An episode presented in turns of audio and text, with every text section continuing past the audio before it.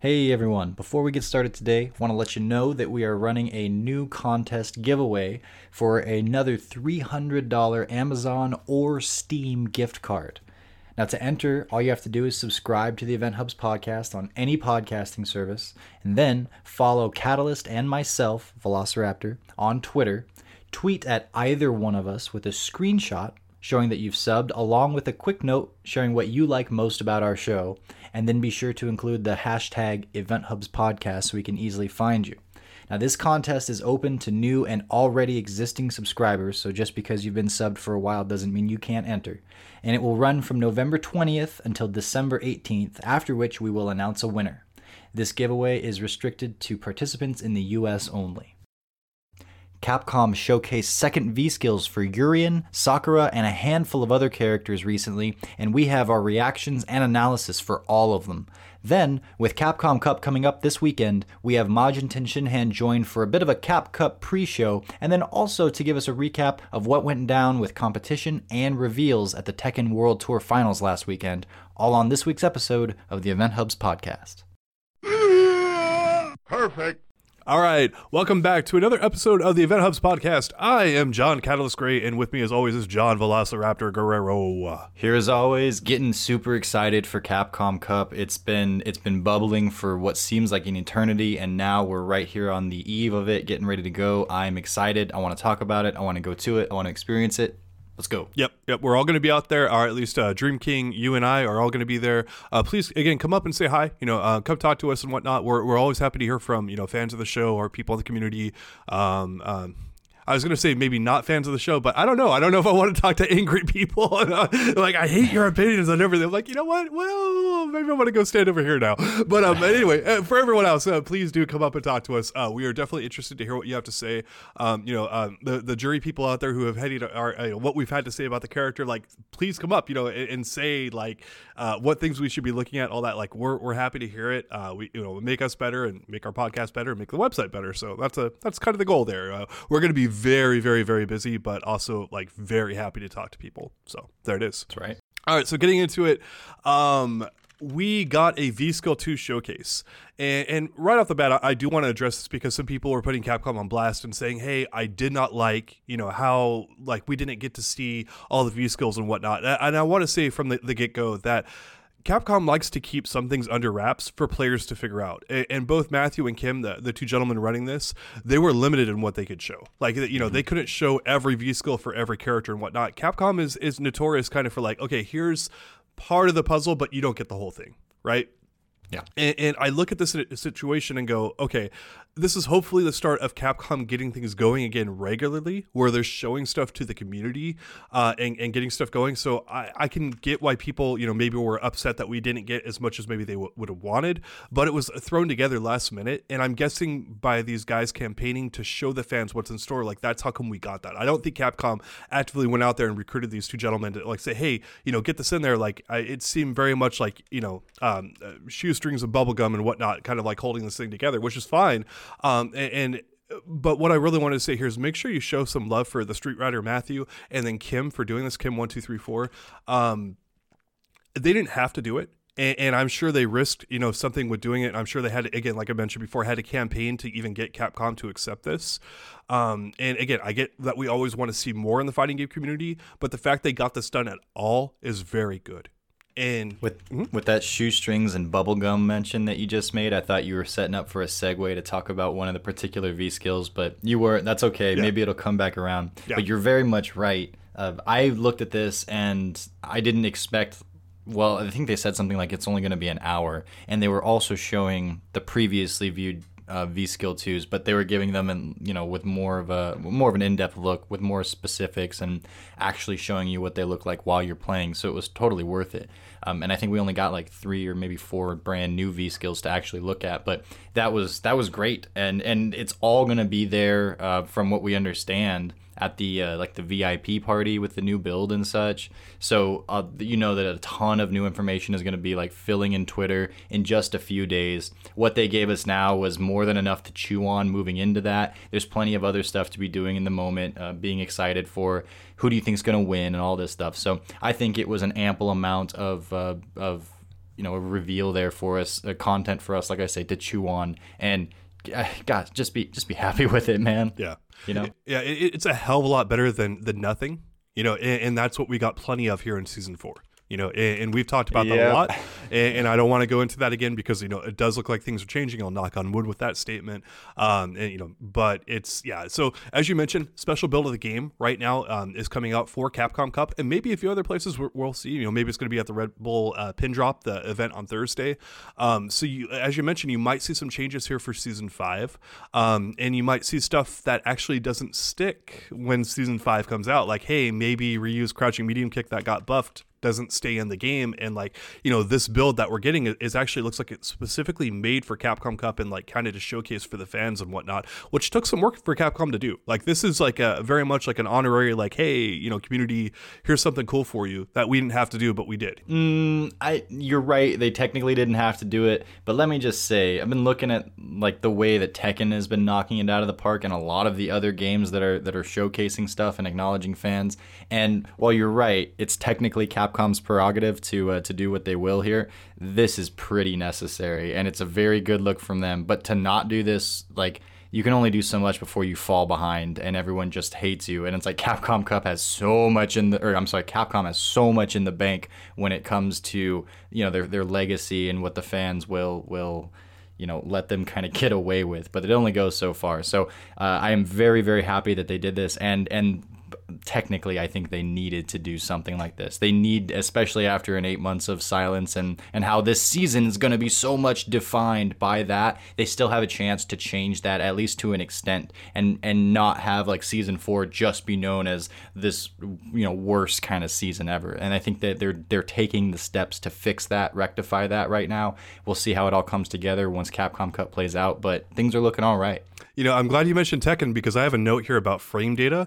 Um, and yeah, um, anyway, I'll move on from that actually because, uh, but um, I, I'll just say that we're going to get into the V Skill 2 stuff um, and mention that uh, we do not, like, we were not able to, you know, sit here with the game in front of us and test out everything and all that. There's going to be some speculation here. There's going to be, you know, some other stuff that just, you know, doesn't pan out because they changed it later on. Um, so your mileage may vary here, but let's get right into it with Birdie's V Skill 2.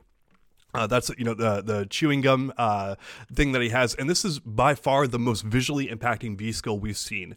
As Birdie can eat gum, and that will actually build V gauge for him, um, and that's similar actually to the donut that he has in V skill one. But there's a catch, and that catch is that if you hold down the V skill buttons, medium punch, medium kick, um, when he puts the gum in his mouth, he'll actually blow a bubble with it. That does not build V skill until you do something with the bubble, right? So uh, light punch makes it pop, uh, medium punch and heavy punch like send it out in different arcs. Very similar to Dhalsim's Yoga Fire. And, and I'm actually seeing some people right now going on Twitter and saying like, "Oh my gosh, this is going to be incredible! Like this is going to be such a great move."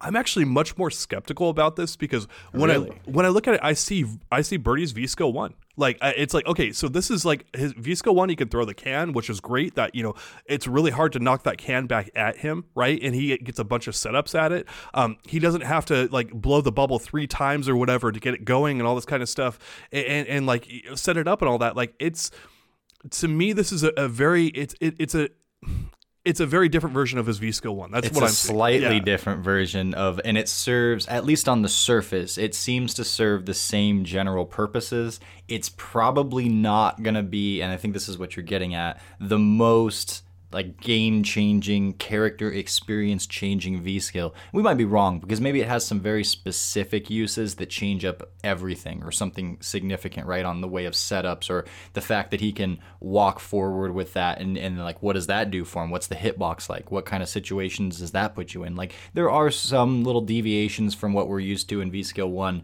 but from what we can see thus far it doesn't look like it's going to be hugely different. And that's one of the big things we're looking for with a lot of characters with a character like birdie it's he's not the worst character to have a, a similar v skill with because he's not a character that people are really upset about. Like he's getting a good amount of playtime. He's not frustrating people beyond belief. He's kind of in a decent spot. So this could be wins, but not really losses. It's not so much a missed opportunity as if you took someone like Mika, whose V skill is like, where do I, what do I do with this? How do I incorporate this into the character? And then you you give her another one that's just like that, and you completely miss an opportunity to make a, you know, to fill a hole in the game.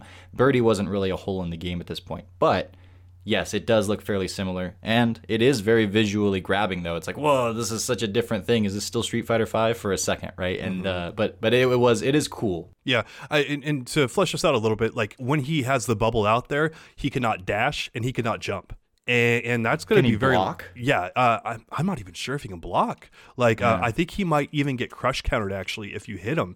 Um, I know that different parts of the, the bubble coming out are crush counterable, which I mean I I don't know how often that happens with his V skill one, even even if it's possible with his V skill one. I'm sure it is at some point. Like you can get a counter hit in there, but this one it looks like it's very easy to get crush countered with if you are not very um, careful with it.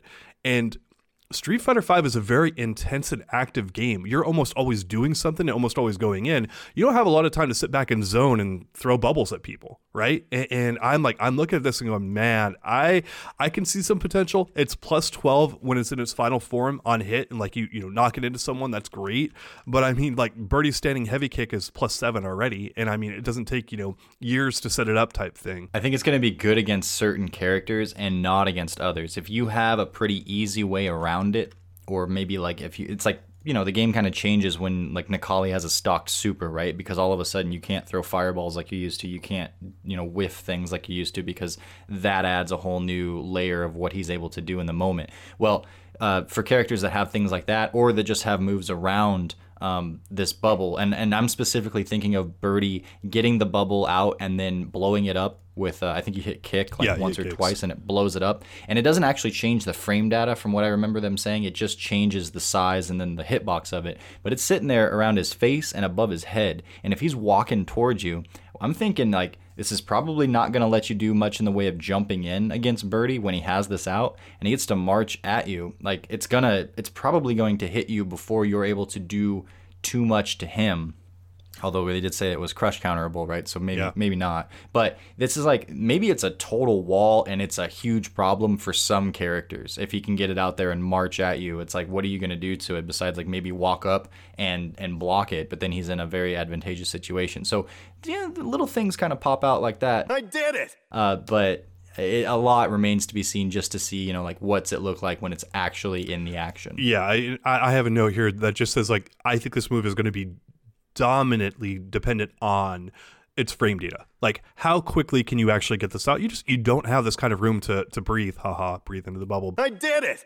Um, in Street Fighter Five, you just don't have it. Like it's you can't sit there and zone, especially with a character like Birdie. His normals, like yeah, they can keep you at bay, but they're not going to stop people from just kind of like marching towards you like with a freaking bubble. Maybe in some matchups, but I, I don't know. I'm I'm pretty skeptical about this one. I think his V system already as is is pretty solid, and, and I can see people staying with V skill one even over this, unless the frame data is just incredible. Um, and from what I saw of it, it doesn't look that way. I mean, it looks good in, in training mode. It looks good with you know watching people demo it. I don't know how good it's going to be in practice.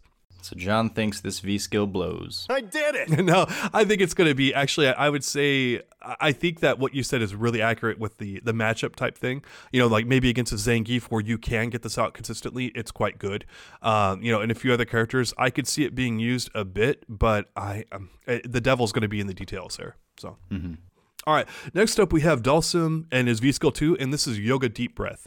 And it powers up his Yoga Fire, making it two hits, and it can also bounce along the ground for a bit, like if it misses. Uh, you look at that and you go, oh my gosh, why did they give this to Dhalsim? Because it looks strong. It looks really strong. And I want to note here that even if Dhalsim is hit in this powered up state, like, you know, when he does his yoga deep breath, so his next yoga fire is going to be, you know, souped up, right? Um, he still keeps the ability to do it, right? It's not like Alex where he gets hit and it's gone. Dhalsim keeps it the entire time. He just needs to, you know, power up basically to get it going.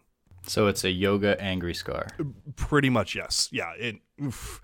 Um, uh, I'll, note too that because one of the things that you brought up actually before that I thought was very interesting was uh, you said like how are they going to get Dhalsim players off of his yoga uh, float, right? That's his V skill one. It's such an integral part of what he does, and, um, well, with this he can do his yoga deep breath in the air and then teleport afterwards. So the utility of his air mobility is actually still intact with this move. It's not you know one to one. The yoga float he can do a lot more with it, but still he maintains some of the same abilities with his yoga deep breath as he does in V skill one. This is an interesting call to make. It is a thoughtful answer to the question of how do we give Dhalsim something different and something that's going to maybe be differently worthwhile, equally but differently worthwhile for uh, to his V skill one.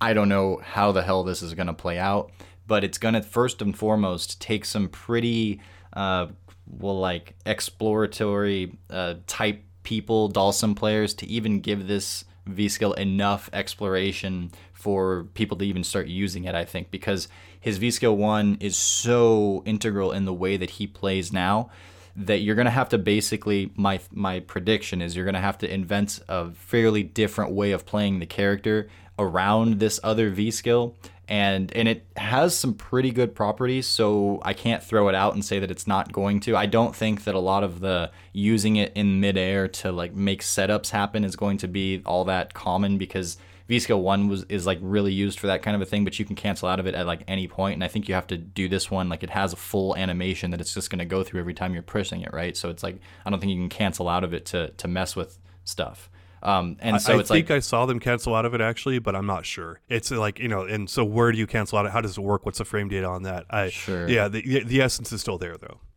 And you're not going to be able to like move back and forth during it. No, it's, it's no, so it's going to be much more limited in the way of like I think setups and movement options, um, and and specifically like horizontal movement options. Uh, that's not that, but that's not what it's really supposed to be. I think it's more supposed to be an enhanced version of zoning. The thing is, Dhalsim doesn't love to zone all that much in this game. Like he's just zoning long enough so they can get an in or do like a, a dive kick in a lot of times and then put you in his crazy weird you have to study it alone all on its own beyond what you've studied with just Street Fighter 5 kind of offense. So it's going to take a lot. I don't think a lot of people are going to gravitate to this one too quickly, but if some do and really explore it, and figure out some some real head turners with Dhalsim that he's not capable of without this V skill, then maybe you start to see people gravitate over there. But it's going to take a little while. You know, I, I actually have a different take on this where I think it, it has a chance to become the dominant V skill for some Dhalsim players. Um, I've seen a number uh, of sim players who uses um, Yoga Float consistently for spacing and control. Um, that's probably the more common one, but at the same time, I still see quite a few um, who love to constantly throw out his Yoga Flames and our Yoga Fires, I should say. Um, and I could see the choice here really coming down to how you like to play the character, and and the the added benefit of, of being able to do this um, on top of this actually expands his combos a solid bit. It was a little hard to see everything that's going on, but it looks like he gets a few extra hits, which gives him a little bit more hit stun on it, uh, and means that he can do some stuff like with his EX Yoga Fire to really chain together several hits and do some big combos without super.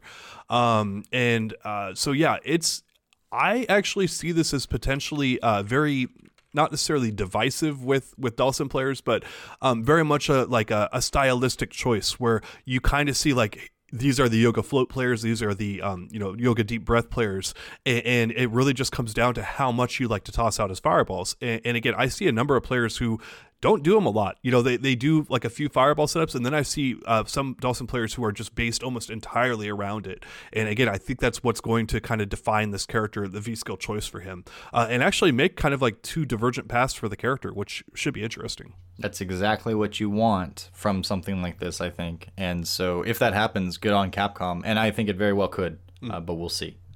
So the next new V skill that we saw, um, and this one is, is probably one of the least interesting ones overall. Uh, this is Urien's uh, V skill two, Indignant Thunder. Um, I, and the guys made the joke that Urien is indignant about everything, so that's I guess why he got this move. Um, but anyway, to explain it here a little bit, he enters a powered up state which enhances his fireball. It should remind people actually quite a bit of his temporal thunder super art from Street Fighter 3 Third Strike. Uh, and just like in that game, I'm thinking that it's not going to get used that much. Uh, because the big thing about this that I see um, is that Urien's V skill one is really good, and it gives basically uh, almost all of his special moves a hit of armor, and and that you know lets him build V gauge, which is extremely important for the character.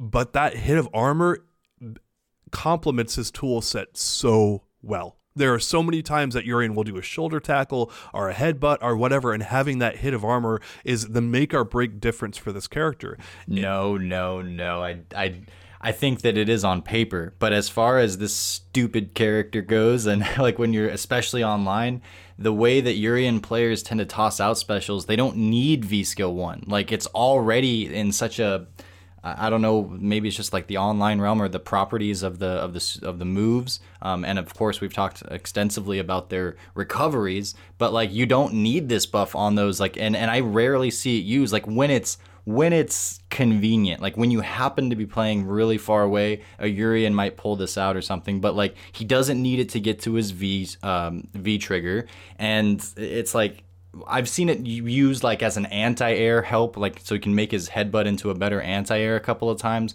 But really, I never see this have much effect in the actual match. I don't think his V skill one has been very useful. Like like it is on paper because like oh an extra hit of armor absolutely, but with the way it's actually played out in gameplay, I've just I never see it. Hmm. Yeah, I mean, this is a very, very much the same concept because he's entering that powered up state, right? And, and so he he's basically doing the same thing. So is Urien even going to get off his V skill if that's you know the approach the player has? But a lot of Urien players I know like they'll back off to see if they can get the V skill, and if you don't have a character that can kind of um, rush them down, they'll get their V skill off because I mean, why not get that hit of armor? Uh, it helps Oh, yeah. with anti air, helps with so many other things. Um, but I mean, Urien does not want to be pinned down, and and Fireball usually means that you could kind of get pinned down with stuff a good bit at some point, you know, because people dodge around it and get through it. Um, but yeah, to actually back up here a little bit, and I'll, we should explain a little bit of how this works. Um, basically, the Fireball starts off as large, and then it shrinks as it travels across the screen. It is three hits at its largest form with a V skill two, and then two when it shrinks fully. Um, I didn't get to see the charged up and EX versions super well. Like they're there, but it's kind of hard to decipher exactly what's going on when it's going on so quickly. Uh, but I imagine that the um, these kind of scale a little bit with like the hits. Like if you do an EX, I imagine you get like three hits no matter what or whatever. Um, But uh, Urien can also knock the opponent up into the air with this, um, and, and then seemingly land pretty much anything as a juggle afterwards, at least for a single hit. Uh, getting multiple hits after you know this juggle state does not look easy. I'm sure it's possible in some way, shape, or form, but um, like when you pop someone up into the- air, you're usually getting like kind of a single solitary hit. So. I don't know. Like Urien is like a combo, like master kind of character. Maybe there's some stuff they can do, especially with you know an Aegis Reflector or whatever. Uh, maybe it works really good with his V skill or V Trigger two. There's a bunch of things that could be going on here. Um, I'm just I'm very skeptical about this one because if you've got a chance to get your V skill out there, why would you not have armor on there? But again, you, it seems like you disagree. So Well, all that trash that I just talked about, V skill one, I don't have a lot better, you know, a lot of many better things to say about V skill two. It seems like it's, uh, I can see what you would use it for, but again, Urien and his general game plan, it's like he doesn't need this either. This might help in the way of extending out combos and adding some damage to combos, especially if he's using it up close, right? Because it's going to give him extra hits and maybe he can do stuff he wasn't previously able to. But it's not going to be a main part of his game plan, it doesn't feel like, because Urien's not often just backing off and um, tossing out fireballs. Like they can do that, but that's. Mm, I don't know. Like it, I don't see where it's integrally like just latched into his game plan and he uses it. It's gonna kind of just be a dealer's choice, I think. And uh, what you're saying about V Skill One being better, I'm sure there are many people that would just naturally feel that way and therefore just not you know venture into V Skill Two. So you have a real point there. Um, yeah, I don't see either of these really affecting the character, or I say I should say either V skill, the choice, like really affecting the character. We'll have to see what kind of like combos and such he's able to do, because I think that's mainly what this is about is extending combos. Because especially if it shrinks the farther away it goes, then it's more powerful when it's up close. Yeah. And then that juggle state that they launch people into, it did not look promising. You know, uh, juggle states in this game are not usually promising because, again, your your ability to combo someone is usually they're on the ground, and, and that's kind of where you go from there. So so yeah. Yeah, well, good because Urien didn't need squat. So if what we're saying, if we're speculating here with what we've seen so far is true, then awesome Capcom because this character does not need extra options already, and he needs the options that he has to be more tweaked a little bit, I guess. Gotcha. Yeah. So again, unless I'm missing something, uh, I think V Skill Two will be seldom used.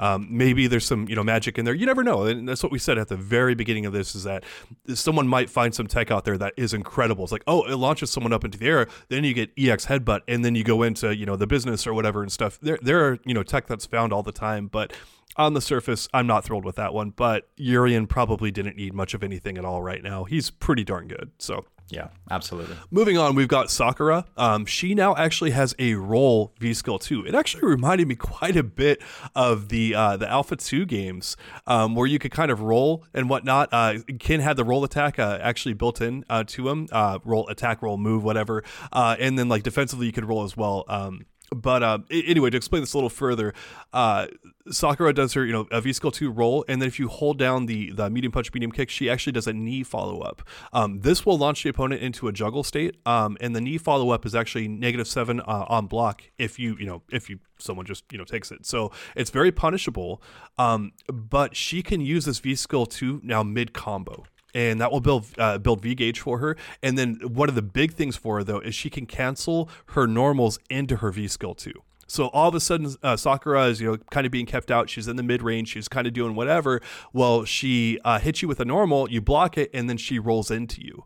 And I don't think this is going to be the level of akin you know V skill run. I, I assume it wouldn't be. I assume you know Sakura is going to be more negative and whatnot, especially if you catch it but this yeah. is a character you do not want in your face. And this is going to give her a much better opportunity uh, because even if it's not real in Street Fighter V, you can kind of make it real getting someone in there uh, when you're even when you're negative on block. Like, it, what is the, the infamous quote? Like, it's only negative two if you think it's negative two. Yes. Right. Yeah. Exactly. So, you can do a heavy punch there, and you're probably still get him. Yeah, yeah. So this is really, really big because again, it even though I don't think it's going to be as good as Ken's run, I think it's going to give her a lot of scenarios like that. Um, and and not only that, actually, but this uh, this move they talked about actually helping uh, Sakura's defense out. Um, it's kind of like Captain America's you know cartwheel in the Marvel series, where you can kind of use it like if, if, someone's going for a cross up and whatnot, um, you can you know use this to go right under them and escape from some of the setups that people have out there, which is a very valuable tool in Street Fighter V. And then this is a character who also has an EXDP on top of it, so her defensive options might have improved substantially with this.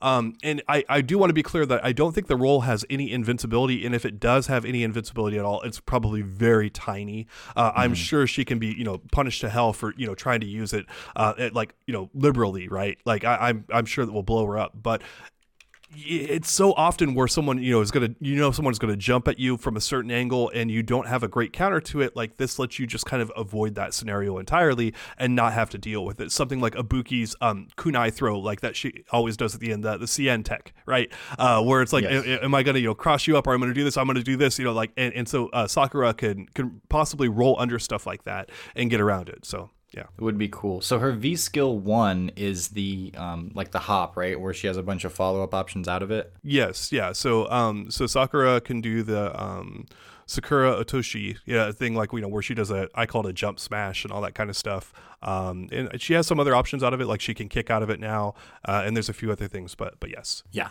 So like, what does that do for her? Well, she's pretty much using that in combos and such, and that's good to have because it means you can at least build a V gauge of your own accord and not just rely on being hit. But Sakura is, is a character that kind of wants to control the neutral, and this plays into that a little bit more, I think, than like the hop does, at least when you're using it in um, just from the neutral and not when you're already comboing. It's something that, like as you already said, you're gonna have to use sparingly and with a little bit of um, intent because it doesn't look like it has.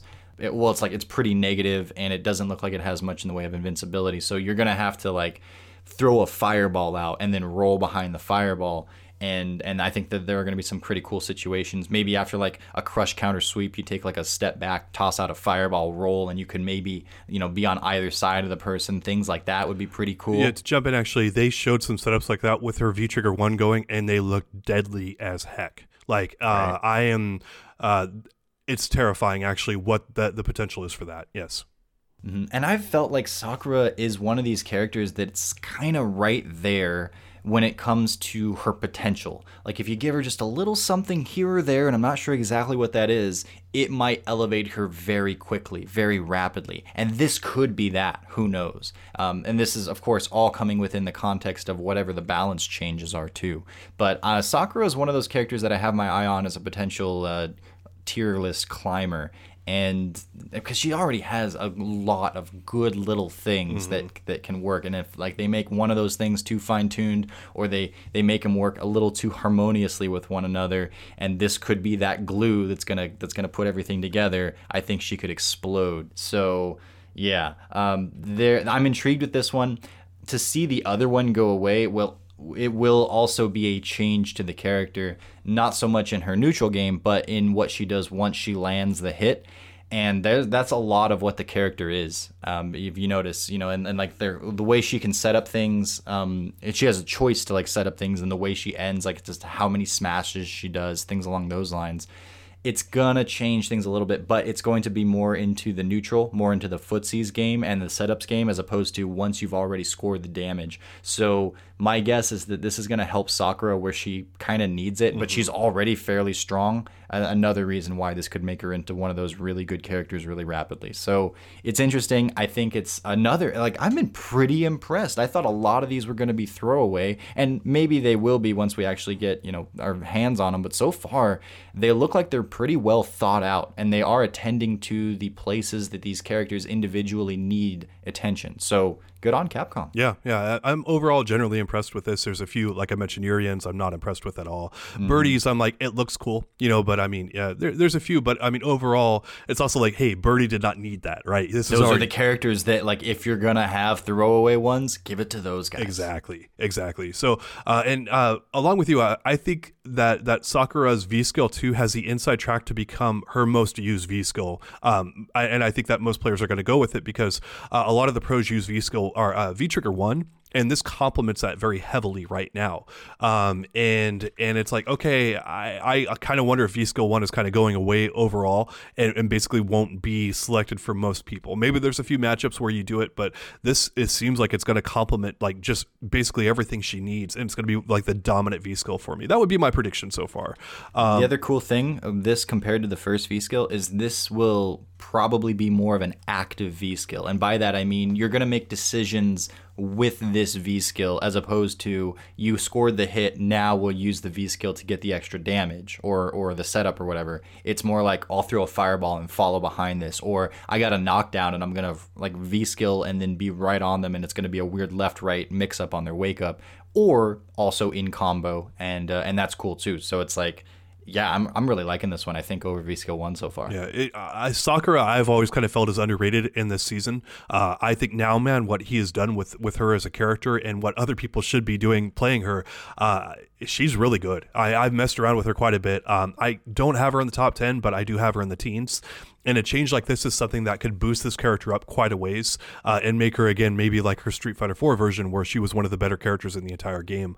Uh, I would not be shocked to see that, especially if she gets a few other buffs, which she probably does not need. Uh, this, no, yep. I just keep thinking about that damn standing light kick oh, and what it so can good. do. And like, yeah. I mean, dude, I don't know why the character's not better just based on that. Like, I get it, I get it. There's much more to the picture, but that move by itself is scary as all hell. Yeah. So, um, but I, I will mention here that this is a theme again overall with with this you know new season of Street Fighter Five, and that is again these these V skills in many cases are meant to be paired with a specific V trigger, and, and mm-hmm. Capcom outright stated it that this uh, V skill two is meant for V trigger one and you go okay like that that's interesting. And it's funny it's a uh, it's oftentimes the, the reverse right? V skill 2 is meant for v skill 1 and then um, v skill 1 is meant for v trigger 2 like that's that's what happens with uh, kage mm-hmm. exactly. Mm-hmm. yes exactly. Uh, so um, actually let's let's get into kage and talk about him. Um, his I, i'm calling it because I, I don't know how to pronounce the name i'm calling it his dive punch instead of dive kick. Um, uh, this is going to be a good way to build V gauge throughout a match now. Uh, this is not really an option that Kage had very well previously because his focus attack is his V skill one currently, um, and it's unsafe. You know, um, uh, unless you charge it up fully and all this kind of stuff. It definitely had some uses, but there were a lot of matchups where he could get blown up for even really trying it.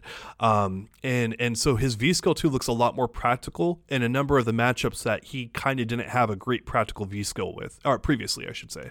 So, um this is safe on block. His his dive punch is negative two, and it leaves him just outside of throw range uh, for probably most or maybe all of the normal grabs in the game. Like someone like Bison, maybe he can toss him still, but it looks like he's far enough out where it's not going to be an issue. So yeah, he's he's disadvantaged, but he's building V gauge when he's like landing this on you, right? Um, and then the magic happens when you pop V Trigger one. This thing gets way better, uh, and and obviously I, I, think it's very clear that Capcom intended these things to be coupled together. V Skill two with uh, Kage's V Skill or V Trigger one. So uh, a few things he can do is he can extend his target combo, uh, and he gets a bunch of uh, other combos that he can just like extend with. Uh, he can off the ground with this thing uh, with his dive punch. Um, if, if the opponent doesn't quick rise, it's it's going to be sick. Like you're starting to see him string together like uh, really long combos in V Trigger, which he was doing before, and now it's just like, oh well, we're going to give him even more of that, and it's like oof. and so I look at this and go, this is.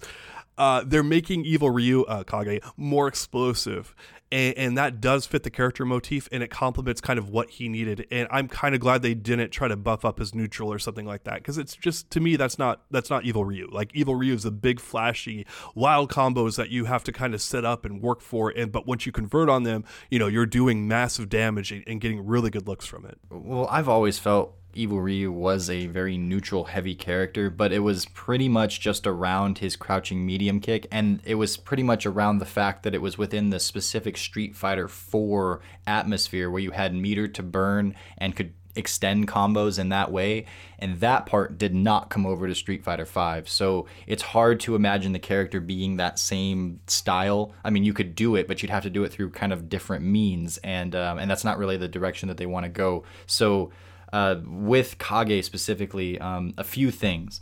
His V trigger, or I'm sorry, his first V skill, I, I don't feel like is as bad as you were saying. I don't disagree that this one might be better um, for what you do, but like I, I mean, I played some Kage, and actually, as I think about it, Kage is probably going to be the character that I that I put in my pocket next and kind of relearn him and get ready because I think he might do well in this um, in this next you know update and such.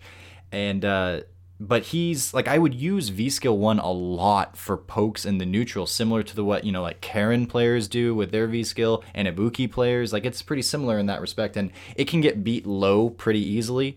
And um, but but the way you can like charge it and mess around with it and make it safe or not with that Street Fighter V juggling match of like you're playing neutral, but then this attack can come at you in a multiple different ways, and like some of them are safe or some of them not. So do you want to take the risk? It's kind of like playing against Bison when he has you at advantage almost because he's got so many little options here that you kind of just like can clam up and let him do the ones that are not safe to begin with, but once you let him do it, um, so like those kind of things were were and that also I should say opens up his other moves like his uh, his actual footsies moves. So like it was a good move that you could use with the rest of his game in neutral. So with that in mind, whatever this next V skill is, it's gonna have to be something that, that I think helps him there because I believe that it is in neutral that Kage needs the help. Like that would make him a, a much stronger character, even if it's like maybe too much, like I think as you're kind of getting at. Um, yeah, but like before we move on from the focus attack stuff, I, I do want to mention that um, my main issue with it is it feels like it gets blown up by a number of characters. As you mentioned, people who can go low. Uh, Menat does not particularly struggle with it because she can put the orb behind him and get two very you know quick hits um, what she can absorb um, and, and, kind of blow him up for it and but something Menat would struggle with is like a very strong kind of dive kick game that mixes in with it so um, I think that you're going to still see the focus attack, and I think it gets especially probably characters like grapplers where you do not want to be negative two against them and close, right?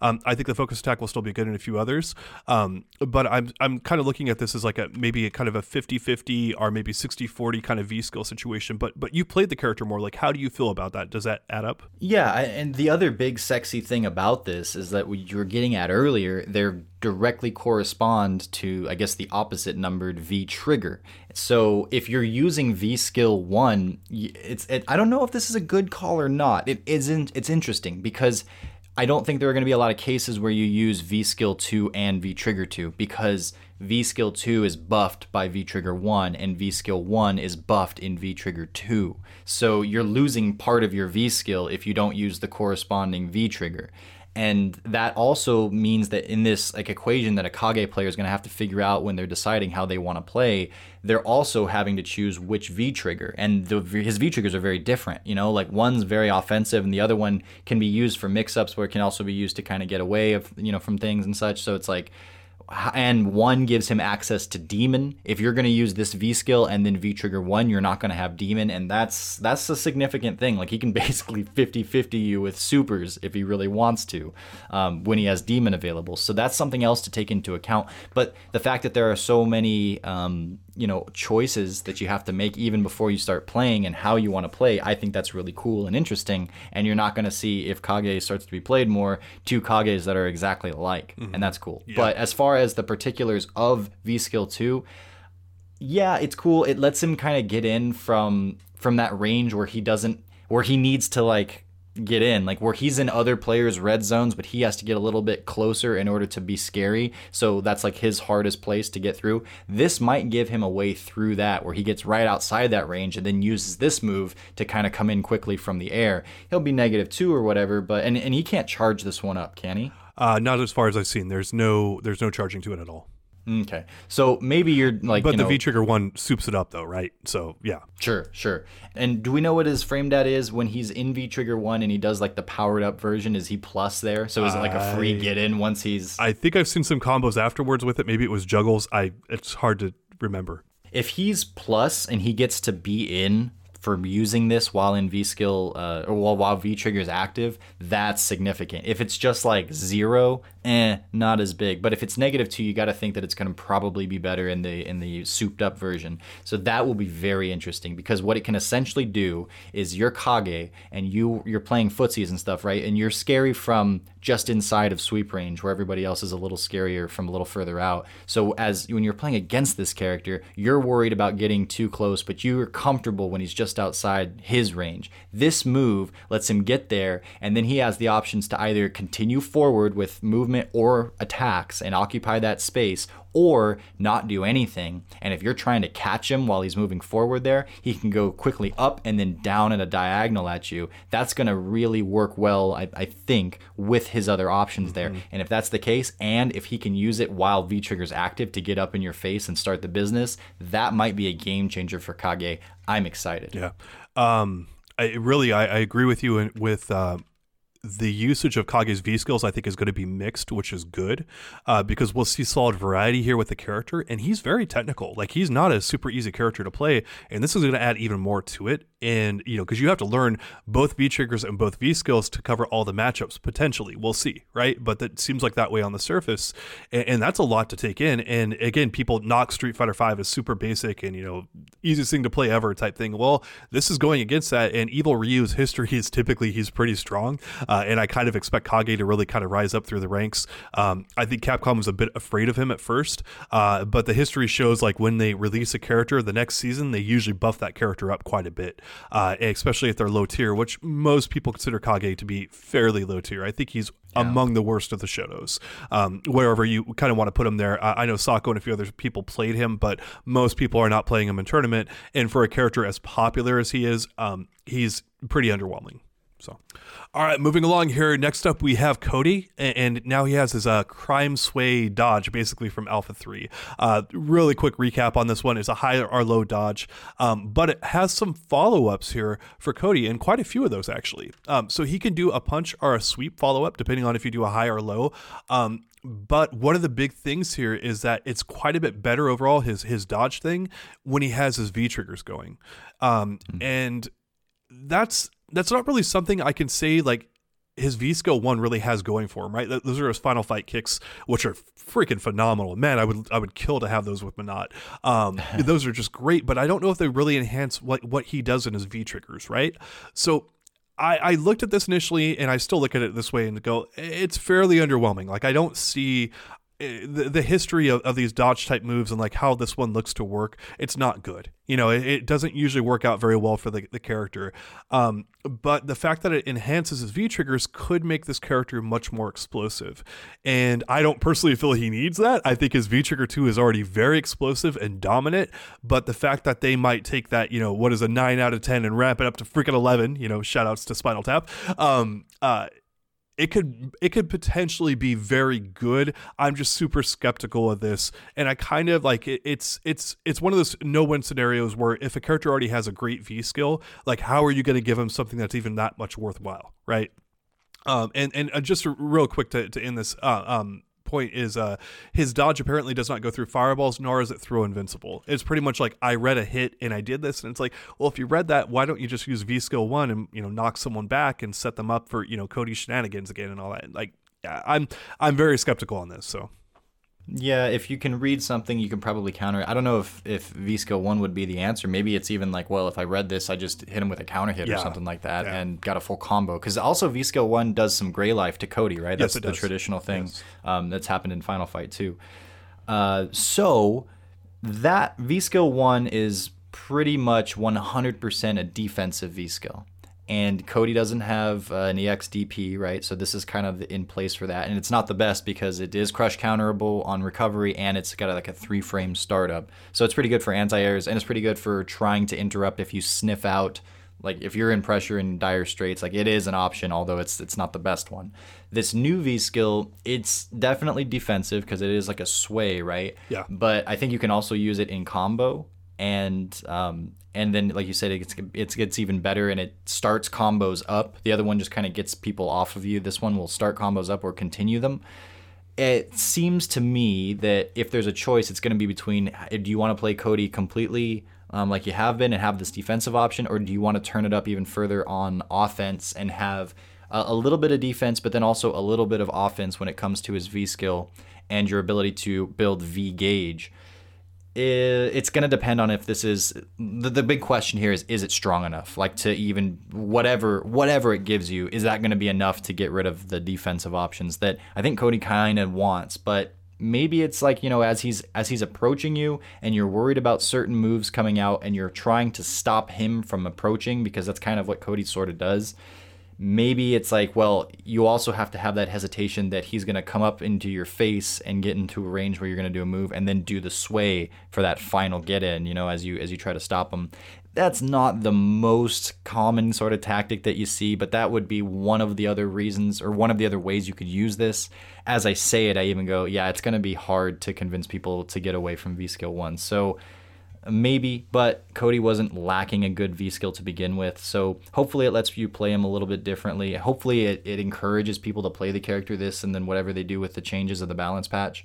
Um, but it's not the most exciting of them. I'll give you that. Yeah, uh, Kim one two three four, who's an accomplished player, and uh, he's uh, at Capcom now. He did feel like this um, new V skill would be super useful for Cody at high levels. Um, so I mean, you know, there's some there's some potential light at the end of the tumble, tunnel. I'm very skeptical.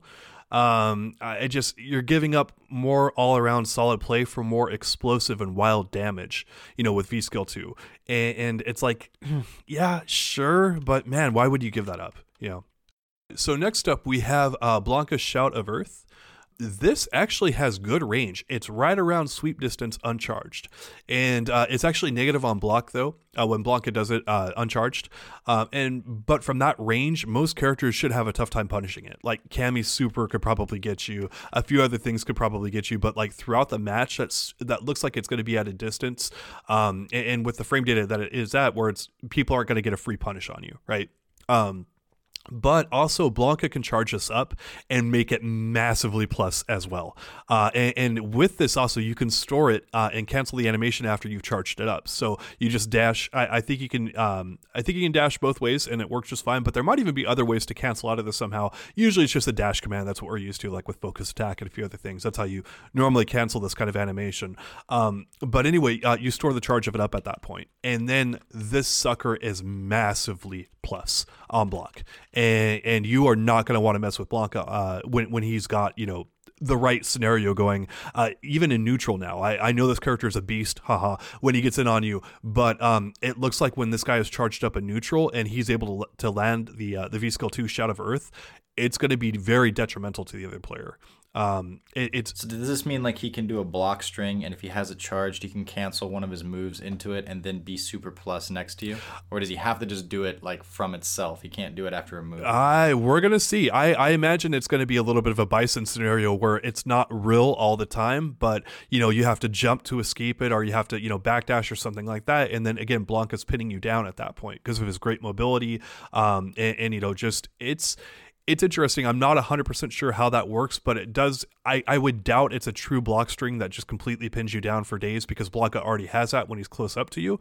Um, but I have a hunch it does pin you down a bit if you're not properly anticipating it. Mm-hmm. This is one of the ones that I have the least amount of, of confidence in kind of dissecting and uh, looking at because I'm not I don't know like what Blanka wants to do in VSkill one versus two, and like I, it's hard to get into the mind of a Blanka player mm-hmm. for me. So I'm not I like will it be better? Will the options here that seem to be apparent like be better than the options that he has from VSkill one? This one looks more like controlling space and maybe rush down. But if he's able to use it when he's up close and give himself some better like opportunities for you know frame traps and whatnot through it, then that's something to certainly consider. Yeah, um, I actually look at this one. I, I think V skill one is going to be his main rushdown tool, and, and, I think he'll stick with that. I think this is really to help him deal with zoners, and specifically, it was cited as as being a good against uh, projectile users. Um, and then it also gives him an active way to build V gauge like throughout the match because he can just kind of throw this out there, uh, and if you know you're blocking it or getting hit by it, he's building V gauge, and it's not something he has to you know get inside and do it in a combo, which is pretty much what he has to do with his you know VSkill one right now, the coward crouch like he can do you know the uh, the up attack like the the wild lift I think is called. Um, and that's the main thing that you see, like within combos, that's building V gauge. That's good, but this is again another way to, to actively build it throughout the match with the Shout of Earth um, V skill two. So when I look at this, I really do look at this as a, a uh, middle of the road kind of V skill where it's not going to become the dominant one. I think uh, Blanka players are going to have to to look at each matchup individually and then decide which V skill to use. Um, I, again, I think against zoners and against projectile users, like you're probably going to see Shout of Earth, and then, like, in a few other examples too. Maybe against grapplers where you don't really want to be in on them too much, um, you might see it more often. Um, but I still think that V skill one form is going to be pretty useful, and that he's not going to want to go away from it entirely. Um, and there it is. It's cool though if you have a, a V skill plan or like a, a, game plan using this V skill against you know like Guile and Sagat and company, but then and for but for the majority of the cast, you're gonna still stick with the other one. But if it's a character dependent one, that still expands the um, well the character himself um, in some creative ways. So that's cool. And uh, like Blanka's such an out there kind of a thing. It's like he's not the best, but do you want to make him the best? No, like maybe he's kind of where he should be. I, I don't want to give him too much. I don't know though, and yeah, so I'm okay with how things are sounding thus far, given the character that we're talking about. So next up we have Alex, um, and his V skill two is pretty damn polarizing. I'm hearing people say that it's going to be amazing. Uh, I'm hearing people say that it's going to suck. You know, why would you, you know, not use this V skill one? Um, so it's called Overchain, and basically, again, it, it allows you to cancel special moves into each other. But there are so many limits on this thing. Um, so. Uh, one like after an ex stomp you can't cancel into anything else. Like and there are only certain combinations that you can do that you can actually cancel this move with. Also if you you know power up with alex into the overchain and you get hit it goes away. Also if you do a special move and and you don't cancel it it goes away and so why does it go away? Okay, like, that doesn't happen with Dhalsim. Why does it go away? Exactly, exactly. And so you look at that and you go, "What is going on?" And so Kim uh, one two three four got to a point in the um, the stream, and he's like, "There are very, very, very nasty setups with this um, that I think Capcom is terrified of." And it actually leads me to believe that they've made Alex even more of a robbery character that can do massive stuff off of a single hit and just kind of wipe you out in seconds, which is just ah, I'm like, why? Like, please make him more. No one's happy because the Alex players aren't happy because they're not winning very much, and when they do win, it's off a robbery BS, you know. And then and then no one's happy to lose to that either. It's like extra frustrating. So it ensures that one or both parties is going to be salty every time. I don't like it. Yeah. Uh, it, it, so this V skill two is very much a use it or lose it type of thing. Uh, he, Alex can get this off because he can get off his other one. We already know this works pretty well. It's probably very similar, you know, frame data for him to do his pose and you know you get all the way going. Um, and then he's just kind of looking for a stray hit you know, and, and, once he gets that straight hit, now he can confirm off of it and just do massive damage. He could do that before. That's exactly yeah. what he did before. And, now he's even totally more random and more of a freaking monster of a character to deal with. And when I play online, the, all the leggy Ken players that, that played him in Street Fighter 4, they all went to Alex in Street Fighter 5. That is exactly what happened. Oh, and, and, let me give actually a true story on this one, and hopefully he doesn't mind me saying it. But uh, Majin, Majin who will be joining us later on, he was playing in tournament uh, on the CPT, and, and, he couldn't join the guy's lobby to play the matchup and whatnot. Uh, and it was an Alex player, and, and he's like, is this guy on my CFN uh, blacklist because of lagging? And he looked in there, and yes, sure enough, he was. And, and I swear, when I go on my own CFN list, like it's like fifty percent Alex players in there. It, that it, this is oh, this character is so frustrating, and like Capcom's like, yeah, let's make him even more frustrating. I guess it fits his motif, but I'm really not happy about this one. Uh, at the end of the day, I'm also like with the drawbacks that it has. I'm not sure that it's really gonna, you know, take the place of his current V skill one. Um, I'm sure there's going to be some uses for it and things, and. Uh, I mean, it's just freaking random character. Make it more random. I mean, it's yeah. Yeah, all those things you said is exactly what I'm thinking. Okay, so moving on here, we've got Poison's cartwheel, uh, and this uh, I, I, had mentioned before about Sakura's um, uh, roll being very similar to Captain uh, America's cartwheel in Marvel. Well, Poison's is like almost straight up the same move. Actually, yeah. hers can cross up. Uh, that's what Captain America's could do, but to offset that, it's not very fast. Like Sakura's is faster, uh, and this is very telegraphed. So if Poison doesn't set it up correctly it's like you're just gonna you know murder her where she stands.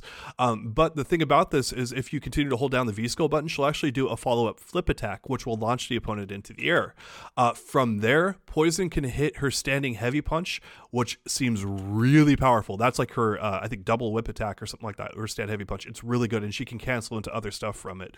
That said, I don't know how easy it's going to be to actually land her follow up uh, from the cartwheel, given how slow it is. Like there's going to be some opportunities for sure, but but it seems like a very high risk, high reward prospect. Uh, and you're like, okay, where's the high reward? I'm like, well, I just mentioned she can juggle from her stand heavy punch afterwards, and then you add in V Trigger One, uh, the Molotov cocktail, which means someone is sitting there standing and burning. Uh, in place and just getting their life drained. We've seen Idom's combos from that, uh, uh, and they've been devastating. And so I look at this and go, very, very different from her other V skill, which we'll get into here in a second.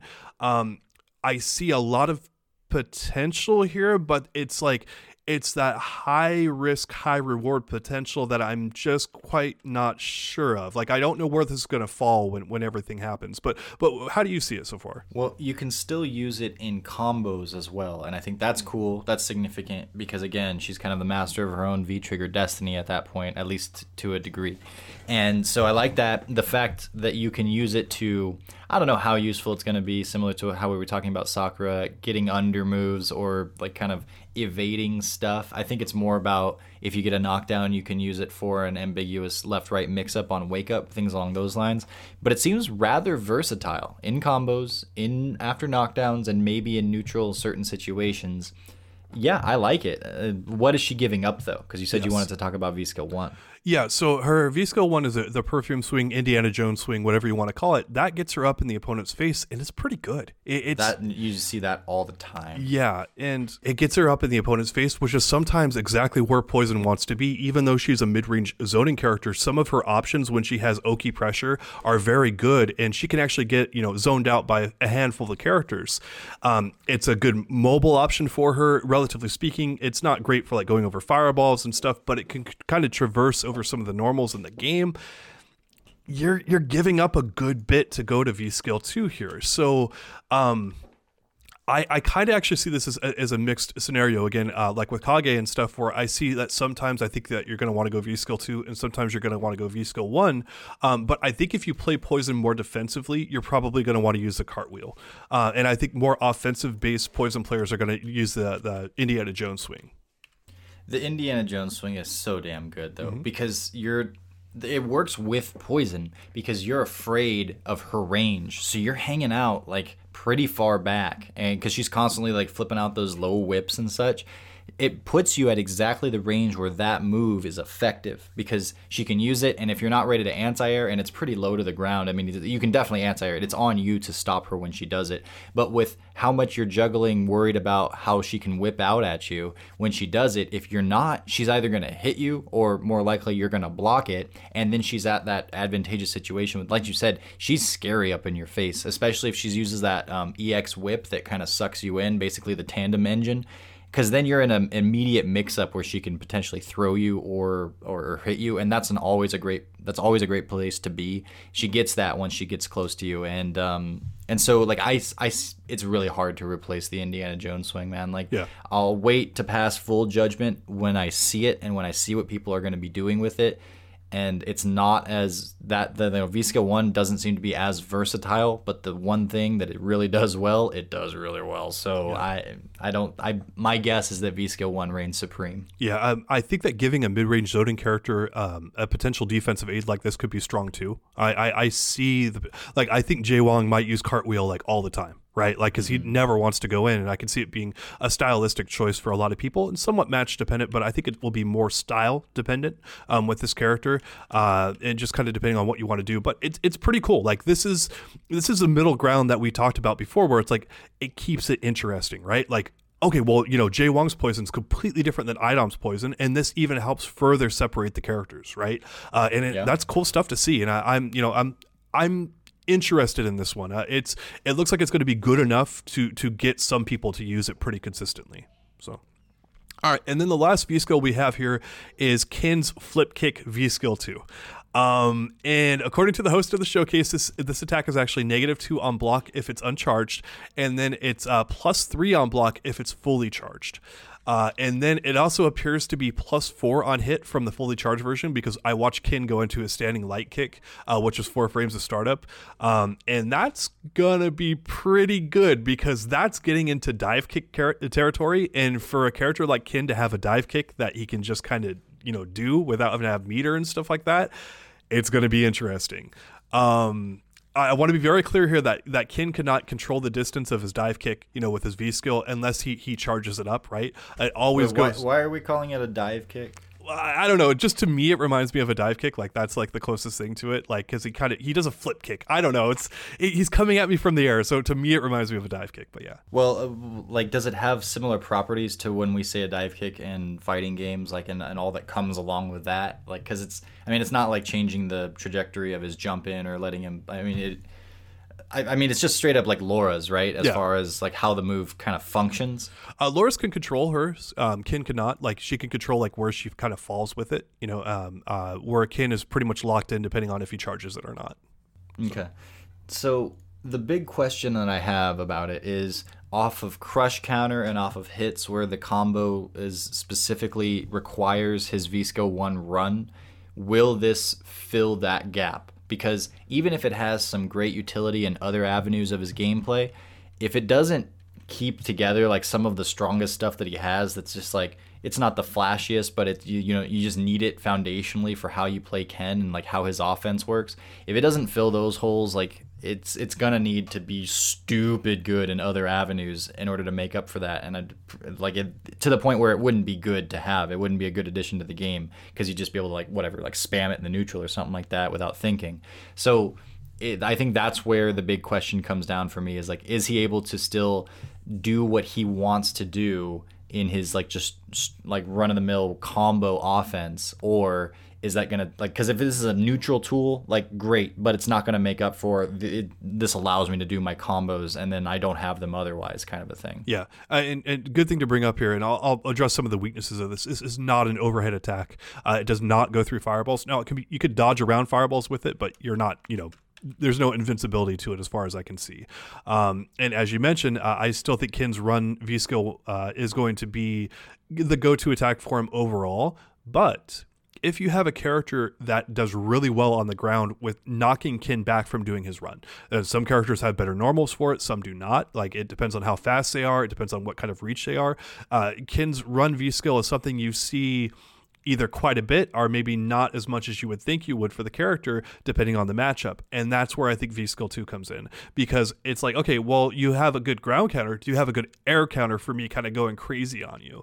Um, and that's where I think you're going to mainly see this at. So I think that you're right that V Skill one is going to be overall the one that people stick with, but I think that in some matchups you're going to regularly see V Skill two, and it's like, yeah, you're you don't have a great air counter to me kind of getting in on you, and plus three on block for a fully charged kind of like flip kick attack is really good. Like we complain about G's uh, flip kick, and that thing is like negative four if it's not charged up.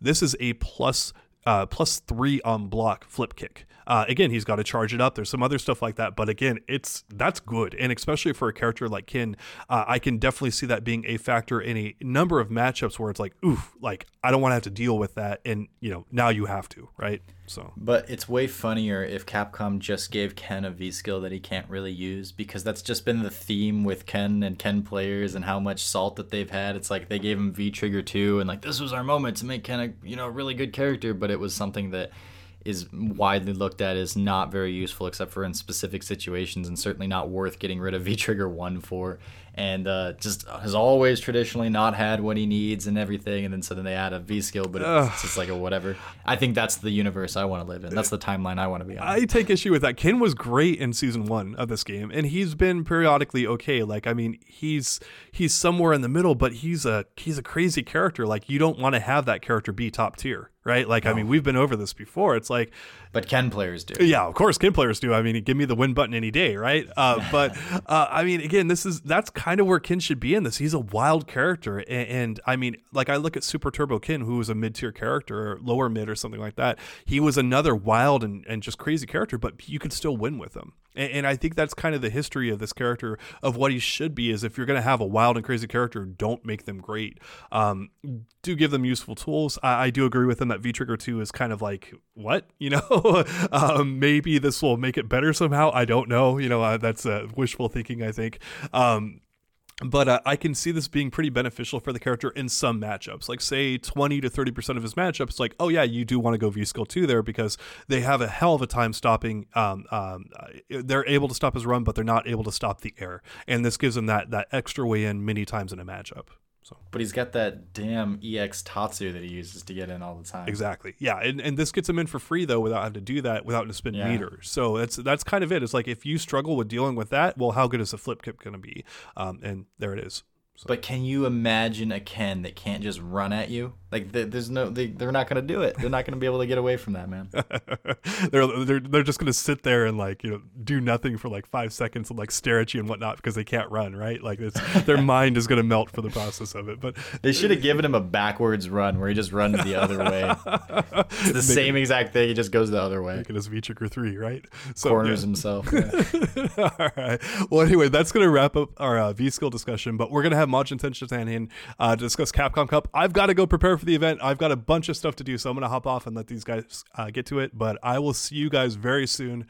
Uh, we're hoping to have an emergency podcast right after we get hands on time with the uh, Street Fighter V brand new build here. Um, that's going to be out at Capcom Cup and maybe in a few other spots. So uh, please do check back. Uh, we're hoping to have that stuff up for you as soon as we can get it up. So I'm excited. Round two. Okay, so we've kicked Catalyst out and bringing Majin Shinhan in. How's it going, Nick? Uh, hey, man, I'm doing good. Uh, hope everything's well with uh, you and the kicked out John as well. Yeah, he sounds like he's he's he's a little upset about a couple of the V skills, but um, mm. on on the whole, I think he's doing all right. And like I said, we're getting ready for Capcom Cup. I'm super excited, and that's what we're going to talk about uh, first and foremost. How excited are you, or are you not? Oh, uh, I'm going to plead the fifth. No, you got to give it to me straight. That's why I ask these okay, kind of questions okay. because maybe you're not excited because this has been a very up and down year for Street Fighter, for Capcom and such, and at least in the fighting game compartment, compartment, department. Don't worry, we'll edit that out later. Um, so like maybe you have a bad taste in your mouth. Maybe you're not too excited. Maybe I mean there's a lot of different facets that go into this. It's the competition, it's the reveal, it's the experience, uh, and you can't necessarily divorce all these different components away from each other. How are you feeling?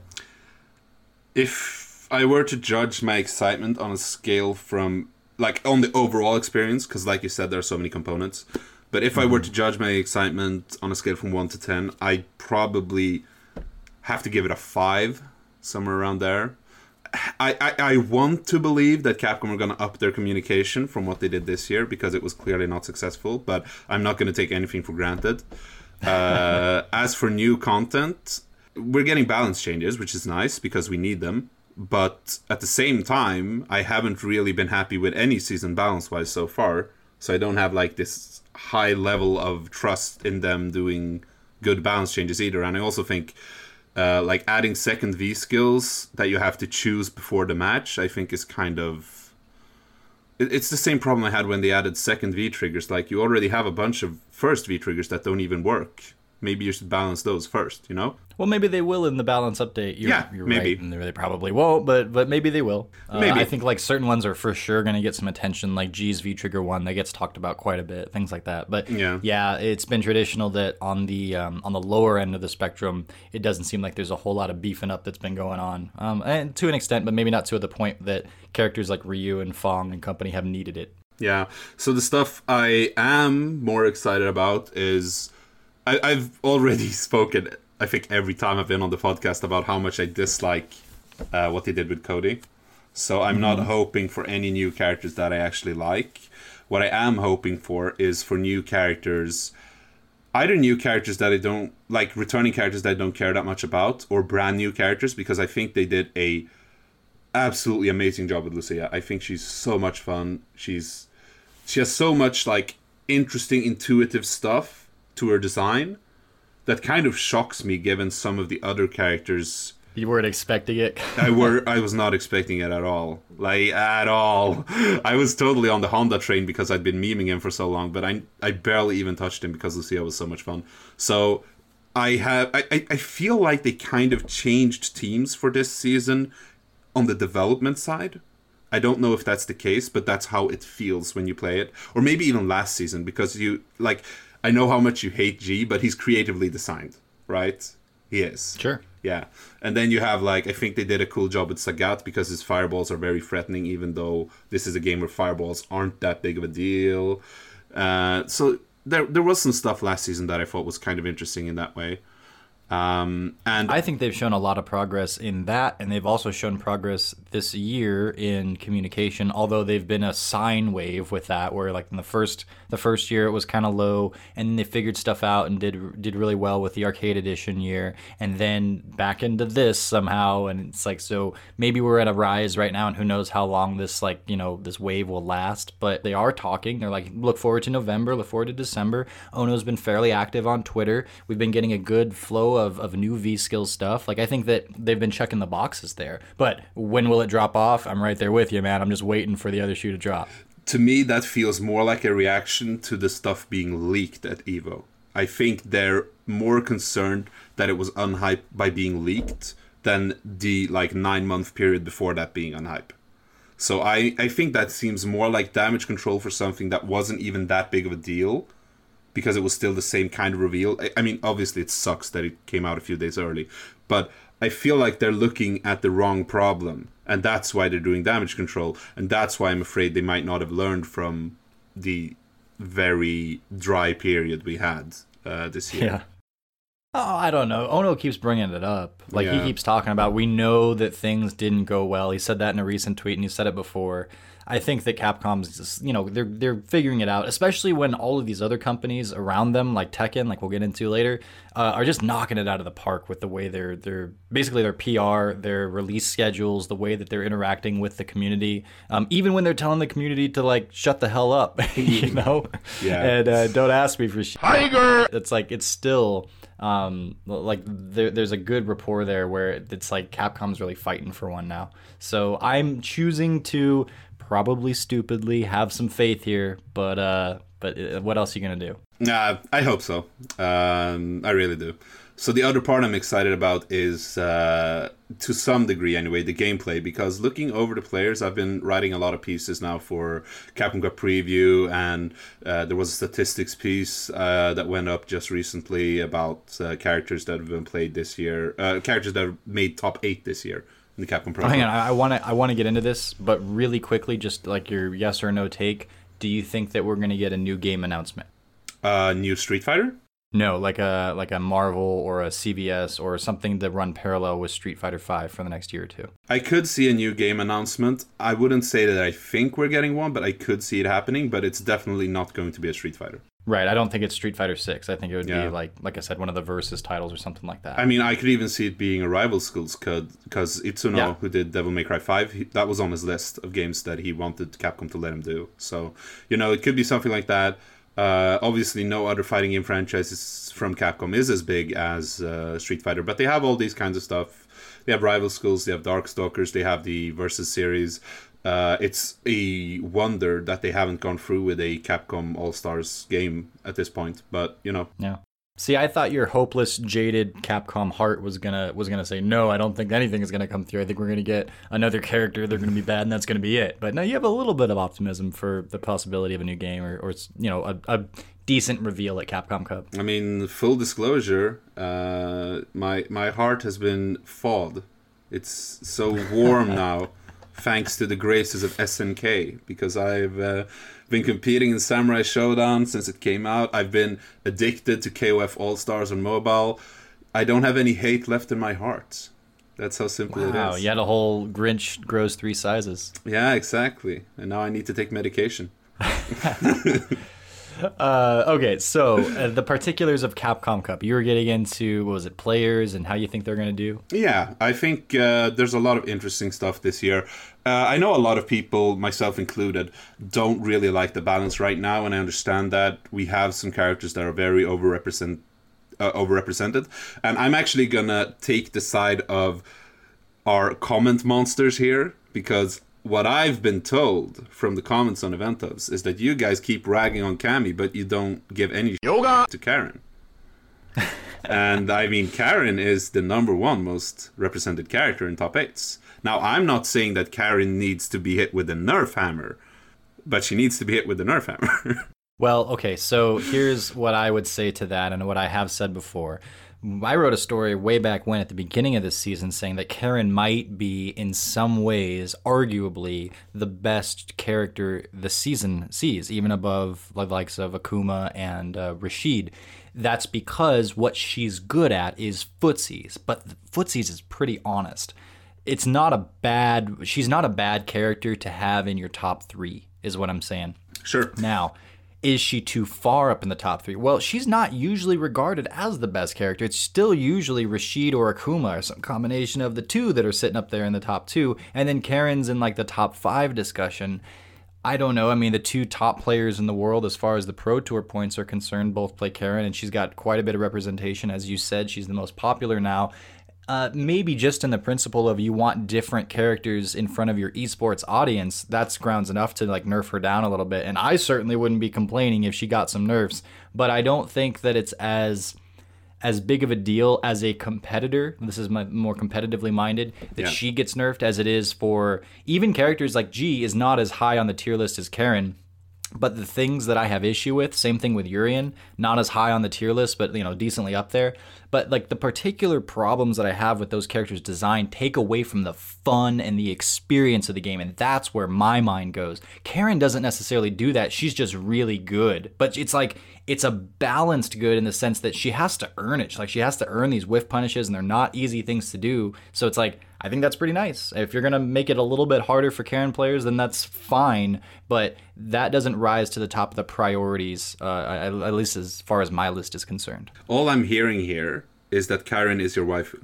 No, I don't even like the character particularly. I mean, she's fine. I think she's just a really well designed character, and she has earned her spot in the top tiers. And there are characters that are up there for the wrong reasons, and it's like let's attend to them first. Not that you couldn't attend to her, but like don't nerf Karin and forget about Rashid is what I'm saying. No, I'm kidding. I'm kidding. I'm, I'm totally with you uh, on all of that stuff. I also think that Rashid is by far the most egregious character. Uh, like, no competition. Uh, I do think Karin could use some nerfs, but I don't think she's that bad. Especially not as a competitor. I mean, I guess for viewers, it'll be annoying if you keep seeing the same characters over and over again, and then it doesn't really matter who it is you're seeing. It's just that it is the same characters over and over again. But from my perspective, also as um, both a competitor and a viewer, since I keep, I, I mean, I work these tournaments, I have to watch them all the time. I am so I'm done with Rashid. It's unbelievable. And uh, now, now the commenters are going to turn on me because they, they were probably rooting for me for about two minutes there, but then I turned it back to Rashid, so I, I, I mixed them up a little bit there. Uh, but yeah, I, I understand what you're saying. I am mostly on your side. I think she is so horrible to play against. Uh, Rashid and Akuma are total nightmares. Karin could use some tuning down, yeah, sure, but you guys got to stop picking on Cammy, man.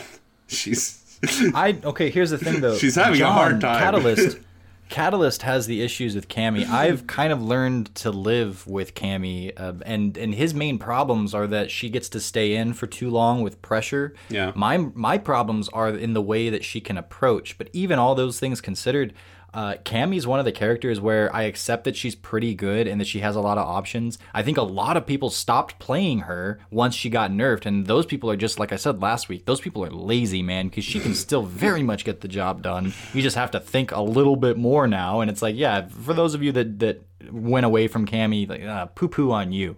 But I don't think she's like if, if they didn't touch Cammy, I'd be fine. Like there are Yeah. some things you could make her look a little nicer in the in the way of um, you know what her frame data looks like and what she's able to do. I don't think she should be able to follow up her super uh, with an Oki. You know, No, definitely, I agree. things like that.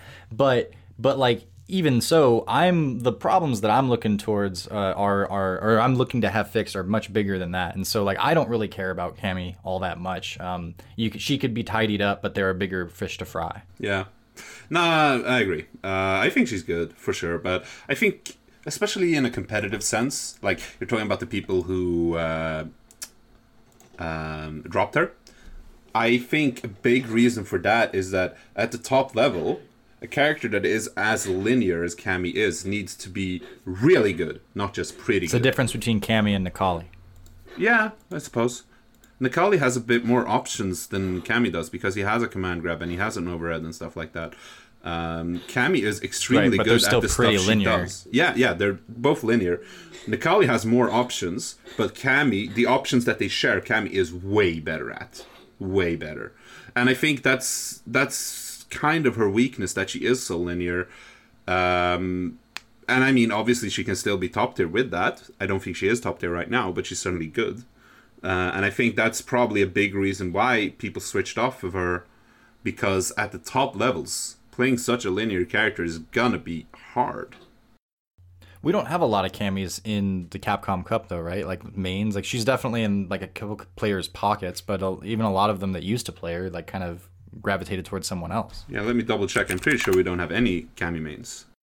Yeah, because like NL used to play her, and, and yeah, he's he playing, uh, doesn't even now, doesn't ever use her now. Uh, Mago plays some Cammy, right? But he's also yeah, he uses. Mago in a f- uh, sorry, he uses Cammy in a few matchups, but he definitely mains Karin. Yeah, Du will pull out Cammy Yeah. from time to time, uh, but he's been doing more G. Yeah, he mainly plays G, but he still uses Guile, Mika, and Cammy depending on the situation. But yeah, we don't actually have any Cammy mains in the. Uh, well, you know, the last chance qualifier could be a Cammy player, but Sure. as it stands right now, like most of the notable Cammy players switched off. Where Mago went back to Karin, he still uses Cammy sometimes. NL went over to Akuma. Verloren went to Ibuki. GamerBee went back to Necalli. He uses Cammy sometimes, but not uh, not that often. I think the most notable Cammy, like pure Cammy main that we still have, is Hurricane from the UK. Oh, sure. And then you just have a lot of people like uh, like Myers is sticking with her a lot. Um, yeah, uh, Myers stuff like is that, so- going more to Sakura lately though, but I mean he uses both, but you know Yeah. So so yeah, she's a she's a good secondary to have, I think. But you need to you need to be able to go to a character where you can mix it up once you notice that they got a good feel for you. I think. So who are you uh, who are you liking for taking it all down or getting exceptionally far? Um, who are your your big strongest players right now? Um, obviously, you have those that have clearly like Punk had his streak earlier in the um, in the season as the number one player. Bonchan he's coming off of an Evo victory. You can never really count out someone like Tokido, but it all comes down to, as we've seen surprisingly consistently every year, that a lot of times those who you think are going all the way super don't. Yeah, you know, never the year happens. where Infiltration and Tokido both went 0 and 2. Yeah. And you're like, well, what did- like what's going on in life right now? Yeah. When am I going to wake up from this? And um, and last year, like uh, Tokido didn't make it. Um, you know, he went decently far, but you, he's like the favorite to win. Punk was up there, favorite to win. You know, and it's like it's it's been very difficult to predict Capcom Cup. So you are though perhaps the most qualified person on the planet, I dare say, with how much you watch uh, all of these events and pay attention to them. I'm not putting like maybe HiFight, maybe HiFight could, could you know give you a run for your money. It seems like he watches everything ever, but Yeah, pretty you know much. you're actively in there and stuff. So I trust your opinion is what I'm getting at. Except for where I don't. We talked about some first round matchups where I just can't agree with you, but we'll get to that in a second. Who do you think's going the distance? Who do you think are the the players to especially watch out for in this bracket that's already filled with killers? I mean, that's the thing. The thing that you said. The only players that keep popping up in my mind, and I think in everyone's mind, are Punk and Bonchan, and they're the top 2 But we mm-hmm. know, with every Capcom Cup, it's never the top placers who go the whole way. Never. It's never happened. I mean, it could be this year, but most of the time we see someone who's kind of in the middle ish. But how do you bet it? Like, how do you how do you go to someone in the middle-ish and say, like, if you're putting Bison Bucks down, for instance, you can't just go, well, I'm just gonna randomly pick out of the middle instead of the guy that won Evo. It's like you can't bet against Bonchan. Right. And in the fantasy bracket I made, I tried to be I tried to ignore all superstition and I try to be as analytical as possible. And in my fancy bracket I have Punk uh, winning against Bonchan. Speaking of betting against Bonchan, yeah, but what happens first round with Bonchan?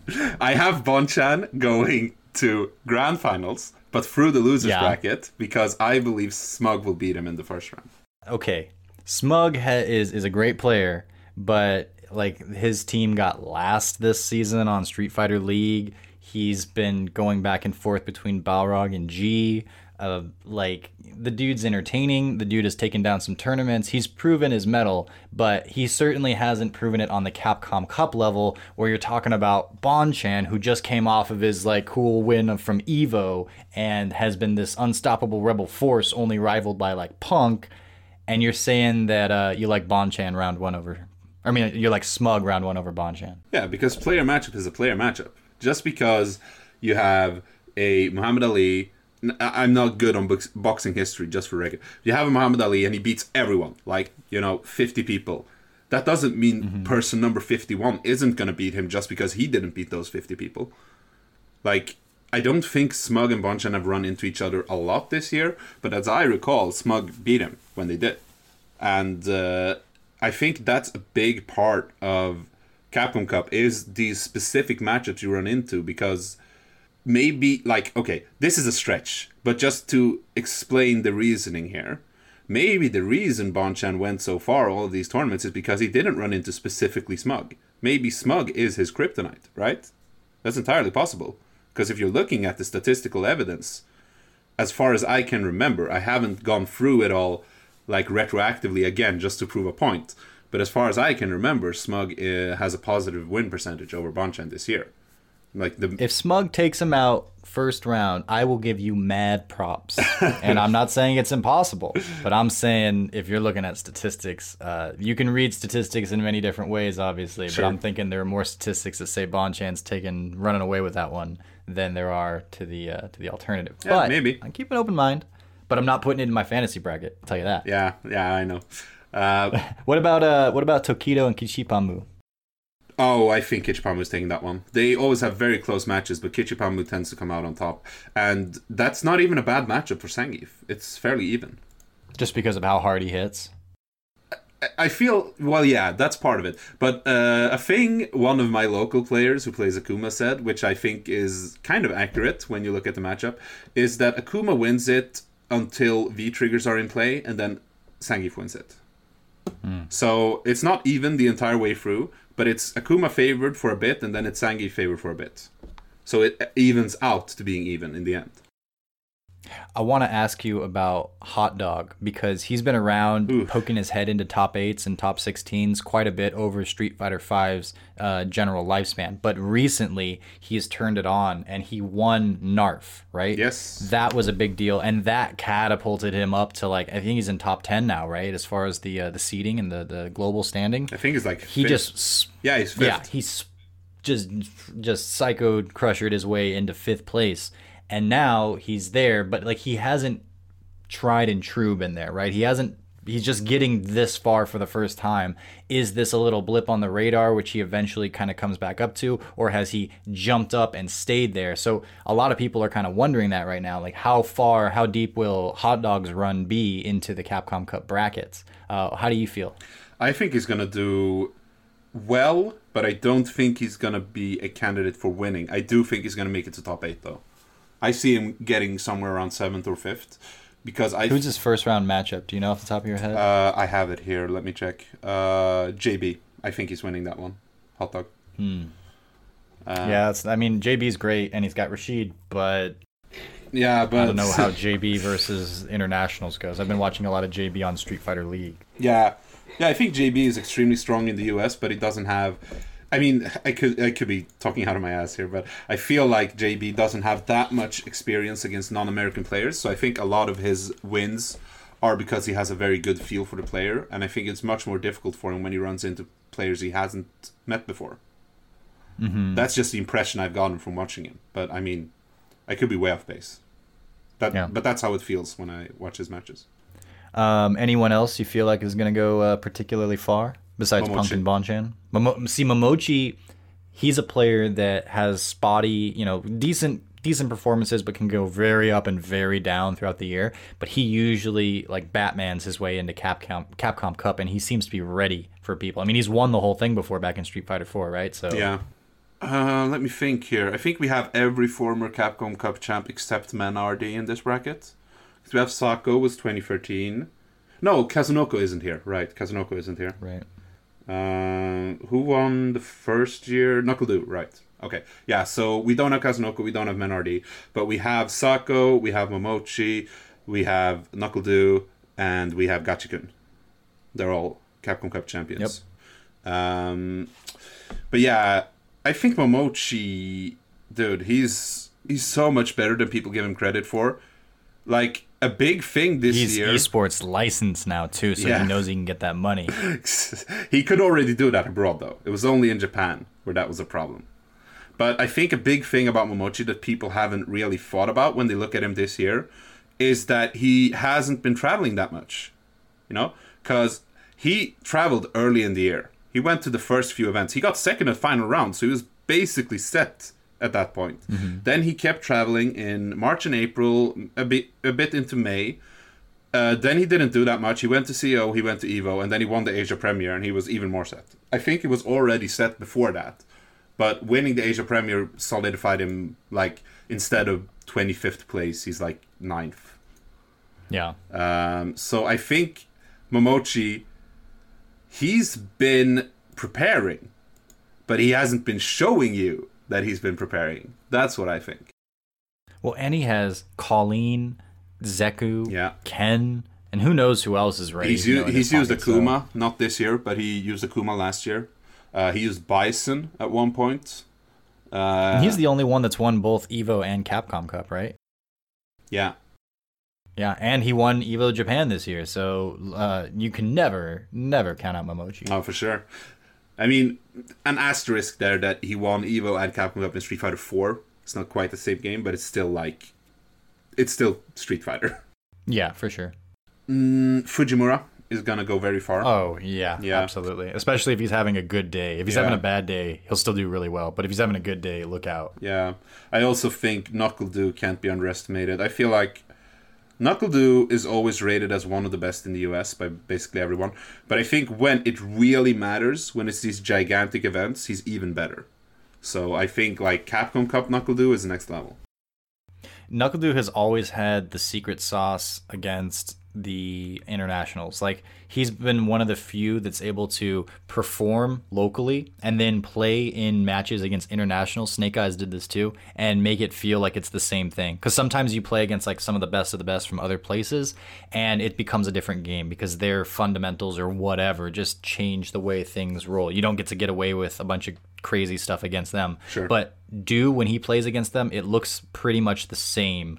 Um, either way, it's not like he's obviously he's not shook and playing against like like starstruck by them because he's been doing it for forever now. Yeah. But even deeper than that, his game plans are so solid and so fundamental that they don't need to change much when you're going against even the the best of the best outside of the country. Yeah, I agree. Um, I mean, even in the beginning when he was like, what, 15, 16 playing, he wasn't starstruck then either. now he's even No. less starstruck.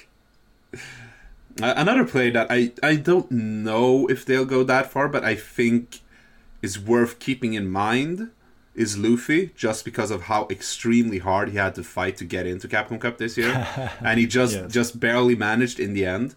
And I mean, Luffy is interesting because he's such a mainstay in Capcom Cup. He wasn't there the first year when there were only eight players in 2013, but every year after that, Luffy's been part of Capcom Cup. Okay. Did you have anything else you wanted to uh, Capcom Cup related that you wanted to discuss? Hmm. I really, really, really, really, really, really, really hope that Capcom aren't inept enough to make character number 40 Seth. Oh man, that's uh, that's been the word on the street. Yeah. but I really hope it's wrong. I really hope tell me, they tell me why in in 30 seconds all the reasons why you hope it's not Seth. there, the reason is fourfold. Why Seth is, in my opinion, the absolute worst character you can pick from the Street Fighter, like existing characters in, in Street Fighter Okay. history. So, reason number one, he's not visually appealing to a mass audience because he's basically a mannequin. So, you, first of all, people need to get past that he doesn't have a visual design. Well, barely has a visual design. So the second part is no matter what you do, unless you completely revamp the entire lore and like mechanics of the character, he's going to look lazy because he is an asset flip and he always will be an asset flip because he uses other characters' moves. Even though he uses them in a different way and in in so doing becomes a unique character, he's going to look lazy. So he's going to give off a bad visual impression in two different ways. Yeah? Mm-hmm. Okay. So, number three. He. Everyone who played Street Fighter 4, except maybe Punko, hates playing against this character. He's. Uh, like, e- everyone has PTSD from this character. So, he's. The only game appearance he has, he's despised as, like, a enemy character. So when you release this character, you need to target people who can get past his boring appearance, accept that he is going to look lazily done. Even if they remake all of these animations, it's going to look that way. And, you know, optics are everything. And can get past how much they hated him in Street Fighter 4. Left a bad taste in people's mouths. Yeah. So the fourth reason dislike Seth is because his name is Seth. And no disrespect to Seth Killian, but when you have this alien looking, like super weird boss, I don't understand how you can name him Seth of all things. Well, you said he looks pretty dang vanilla. Are you saying Seth is a sort of a vanilla name compared to like you know whatever you could come up with for an alien name? Seth actually is very vanilla, so I suppose it fits in that way. But that only that only I hear what you're saying, exists to further fur further borify him. I like Borify. Yeah, that's- a good name. that's a that could be his name. Borify. Borify. Maybe that could be his V trigger. So okay, not not a fan of Seth. I personally wouldn't be too hyped to see the character either. The idea of a Shoto that can also do SPD stuff is kind of lame to me. But uh, Yeah.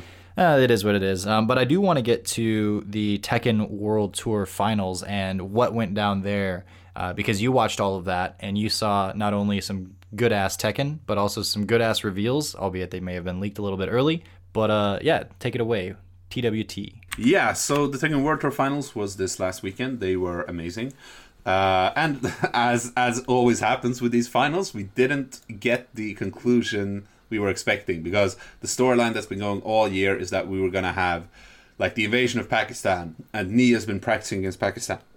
So it's going to be Arslan Ash versus Knee in finals. That's what everyone expected. Uh, and it wasn't because uh, the format Tekken World Tour is played in is you have four round robin groups with five players in each. Two of those, like the number one and number two placers, advance to a bracket, and then it's a top eight bracket, right? So Arslan Ash actually plays the last in his round robin group. He got fifth. Um, not that he played poorly. He actually played very well, but so did everyone else. And Knee deliberately. he had Knee gunning for him, right? Yes, Knee deliberately picked his pool uh, to take him down. But, like, looking at how Arslan Ash fared against the other players, you didn't even really need Knee in that group to take him down. Because everyone had been preparing for him. And, Shots fired. I mean, no, no. He was playing amazingly. It's just everyone else was too. And uh, we had um, what's his name? Bilal from Pakistan. He won the last chance qualifier, so he made it in. So we had three Pakistani players in the uh, twenty man uh, round robin groups. But none of the Pakistani players managed to make it to the top eight, which isn't a mark of shame in any way because neither did like we only had one player from the entire continent of Europe in this top 20 and that was Super Kuma from France, and he didn't make it into the top eight either. See, I'm glad though that I, I didn't want to see Pakistan just come in and win it all for free and just become some sudden overlord. I like that the competition's there.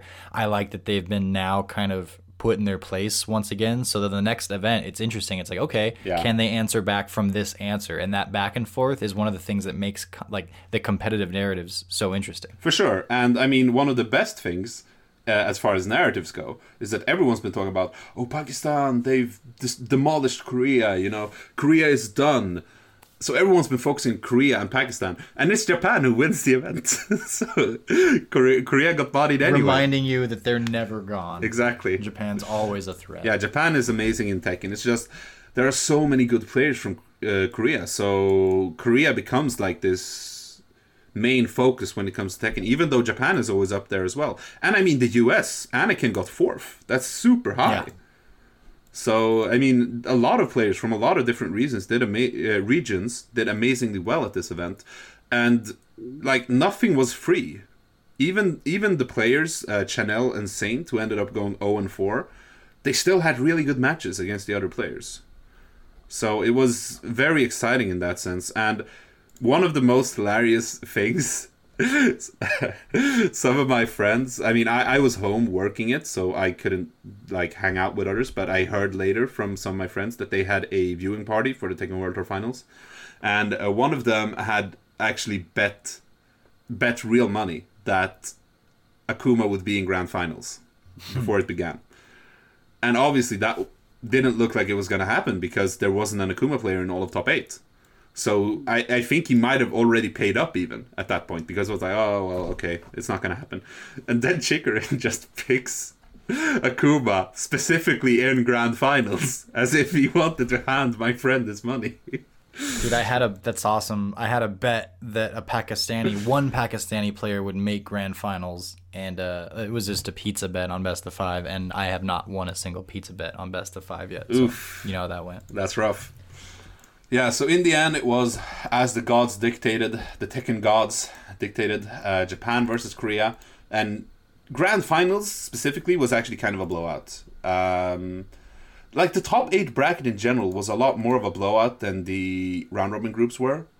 Um, it, I wouldn't say anything was free, but it was still a free o, you know, the grand finals. So yeah, but Chikurin has been putting in work. He's been doing amazing this entire year, and I mean, he stuck with Geese even after the character got nerfed and a lot of players moved away from him. So, I mean, props to him. That's uh, amazing, and it's pretty cool to see Japan take that title. You know what else is cool is the reveals that happened afterward.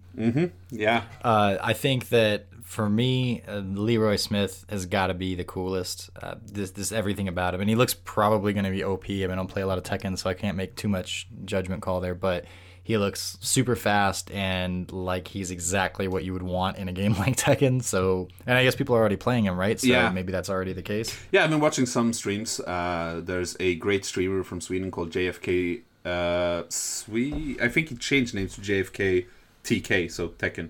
But yeah, uh, JFK Tekken streamer, great guy. Uh, I watched a lot of his Leroy stream, and uh, at first, when we saw Leroy, the cinematic trailer at Evo, I thought he was going to be kind of like Wang, uh, a character who hasn't returned in this game. Uh, because of the fighting style they use, which is similar. But once Leroy actually came out and we got the gameplay trailer and then his actual gameplay, he actually plays very differently from Wang. So that kind of like if if someone is a Wang Fang, that kind of opens the door up for him maybe returning in the future. And I know everyone's giggling at me saying Wang Fang. Uh, um, but uh, nevertheless, like Leroy definitely has his own identity even within that fighting style. He has a dog. He has like a pimp cane. It looks like because he doesn't need it to walk. He's clearly walking just fine. He, he needs it to do like 40% of your life. right, Exactly. more. Yeah, and that's a fun thing too because um, I I learned that he can only do that once, and then it's gone for the rest of the Mm-hmm. match, and that's not something that Tekken really had before because it's not meter based. It's just a thing he has, and he can use it once, and then it's gone. And that's also Is a he, new. he's interesting not mechanic. holding it, right? He has to like pull it out, or does he? He uses it.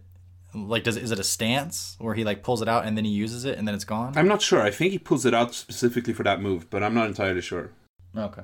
Uh, but yeah, so Leroy, really interesting. He has a little doggy with him. Uh, he's got all kinds of stuff. Not like, little. uh, not that little, no. But I, It's a beefy, one huge slab of muscle, like anime comedy muscle. But yeah, it's cute too. Uh, I like how uh, not only is the dog named Sugar, which is awesome, it's also like he will only attack if he feels like it. so it's a total Yeah, he sits there and doesn't do it sometimes, right? yeah, so it's a total gimmick move in like every sense of the word. But it's awesome that they do that kind of stuff too. It's really funny. Yeah, a little something for everybody. Uh, like I said, Tekken just blowing it out of the water. And it was another smart move they did. They also included, is it Ganryu? And, Yeah, and Ganryu. he's not the hypest of characters, but what they did was they sandwiched him in two brand new characters uh, perfectly. So it's like, and and they did a good job. Like his trailer is fun and intriguing, and it's like, yeah, that'll make some people happy and whatnot. But you got this character that you wanted to put in the game in, but you also put him in a place where it was appropriate. Like like if you're gonna add like Dhalsim back into Street Fighter because he wasn't there yet. It's like, ah, that's probably not going to make the most people hype. Or I guess you could even say with Honda, right? Same idea with the sumo thing. Yeah. Um, but it's like you want to bring him back for whatever reason, sandwich him in between two other really exciting new reveals, and then there you go. And that's exactly what they did here. Yeah, uh, a lot of times, not I wouldn't say they manage this every time, but a lot of times Harada and the Tekken development team understand this because I remember there was one Evo before Tekken came out on consoles when it was still just on arcades. They revealed Bob, and like Bob isn't that exciting, hmm. so they had like this little scripted thing where Markman came up and was like, "You bring us all out here, you try to get a, a uh, uh, crowd hyped up, and you show us Bob." And then he had another trailer, so they showed uh, Master Exactly. Raven, who essentially replaced Raven for the game. Uh, and yeah, that was a similar thing here with Ganryu, and they even played it up during his trailer when he comes out and he's like, oh, "Ganryu," and then he just stands there like, what, "Why is the crowd making as much noise for me as they did for the other guys? What the, what's going on?" That's hilarious.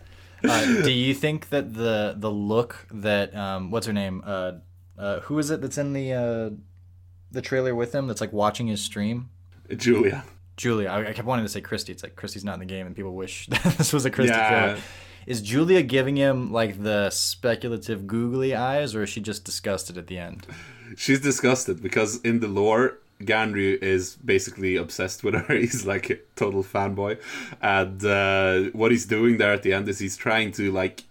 He he started streaming because she is a streamer, so he's trying to emulate her mannerisms for like saying goodbye and stuff. And she's so pissed off. And I have that as a new reaction image now. I love it. Right on. So Ganryu, uh, uh, I think well executed for what he is, and then it's not Sagat, it's not Bruce. Who's this new guy? I can't pronounce his name, and I don't even want to try. But this this Thai dude is. I- I was kind of disappointed, not because of what he looks like, just because they did this trailer, and he looks like he's towering above Marduk. In in the very first shot, right? They do that Yeah. low angle, and he looks like he's eight feet tall over the Yeah. Marduk is already big, and then he's like slightly shorter than Marduk. Yeah, exactly. They go to the gameplay, and it doesn't have that at all. And I was so disappointed because, like, okay, Marduk is pretty huge, and if he was that much bigger than Marduk, it would probably cause gameplay issues. But still, like, come on, it was so cool in the trailer. Uh, but gameplay wise, he looks really cool. Um, he's not my type of character. Um, but like, there's this uh, anime and manga called Grappler Baki, which is like super hardcore, uh, very over the top martial arts action. And the word that go is going around on message boards and comments everywhere now is that like this character looks so overdone, but anyone who likes Baki is gonna love him. And my former roommate actually loves Baki. He doesn't give a crap about Tekken. And he actually wrote me today and said like, dude, this new Tekken character is so cool. I can't believe how cool he is. And I was like, okay, well, I guess that theory checks out then. Grabbing some uh, some attention. Yeah, no, like, that's what they keep doing though. Is like they're they're checking the boxes for the crowd that's like competitive. They're checking the boxes for the crowd that might be like walking by, like window shopping and looking into the esports arena. Like, oh, is that Negan? You know, like, oh, what what is this? Yeah. Like, they're just uh, yeah. Uh, is the reason why you don't want to try to pronounce his name is because you might say the f word? I mean, It's the the whole name has like. The whole name has like three slurs in it if you if you're not careful. Oh, you're right. They just tried. It's like a joke to try to get people to say goofy stuff. Yeah. Um, so I, I have no idea about it, man. But like, he he looks interesting. I'm kind of looking forward to his release. I still think Leroy is way cooler though. So, so sick. Yeah, And I he's think fast. like You'd think he'd be like, especially if he's replacing Wang, like he's like old and sort of slow, Yeah. but has like little bursts of speed, very like traditional like kung fu sensei sensei. But no, he just like zips around and and, and but he's also got all that other stuff plus the Pibcade plus the the goofy dog. Oh, yeah. Like, yeah, he's gonna be he's he's a really good addition. yeah, I I think every single thing about that character was made to appeal obviously to a mass audience, but also to like the uh, at least in America the mecca of Tekken, which is um, Atlanta, Georgia. Because I've heard that everyone there adores um, oh what's the name of this kung fu master Ip Man I think. I yeah. Yeah, I've been told I've been told that people are absolutely obsessed with him, and this is like a total African American version of that character.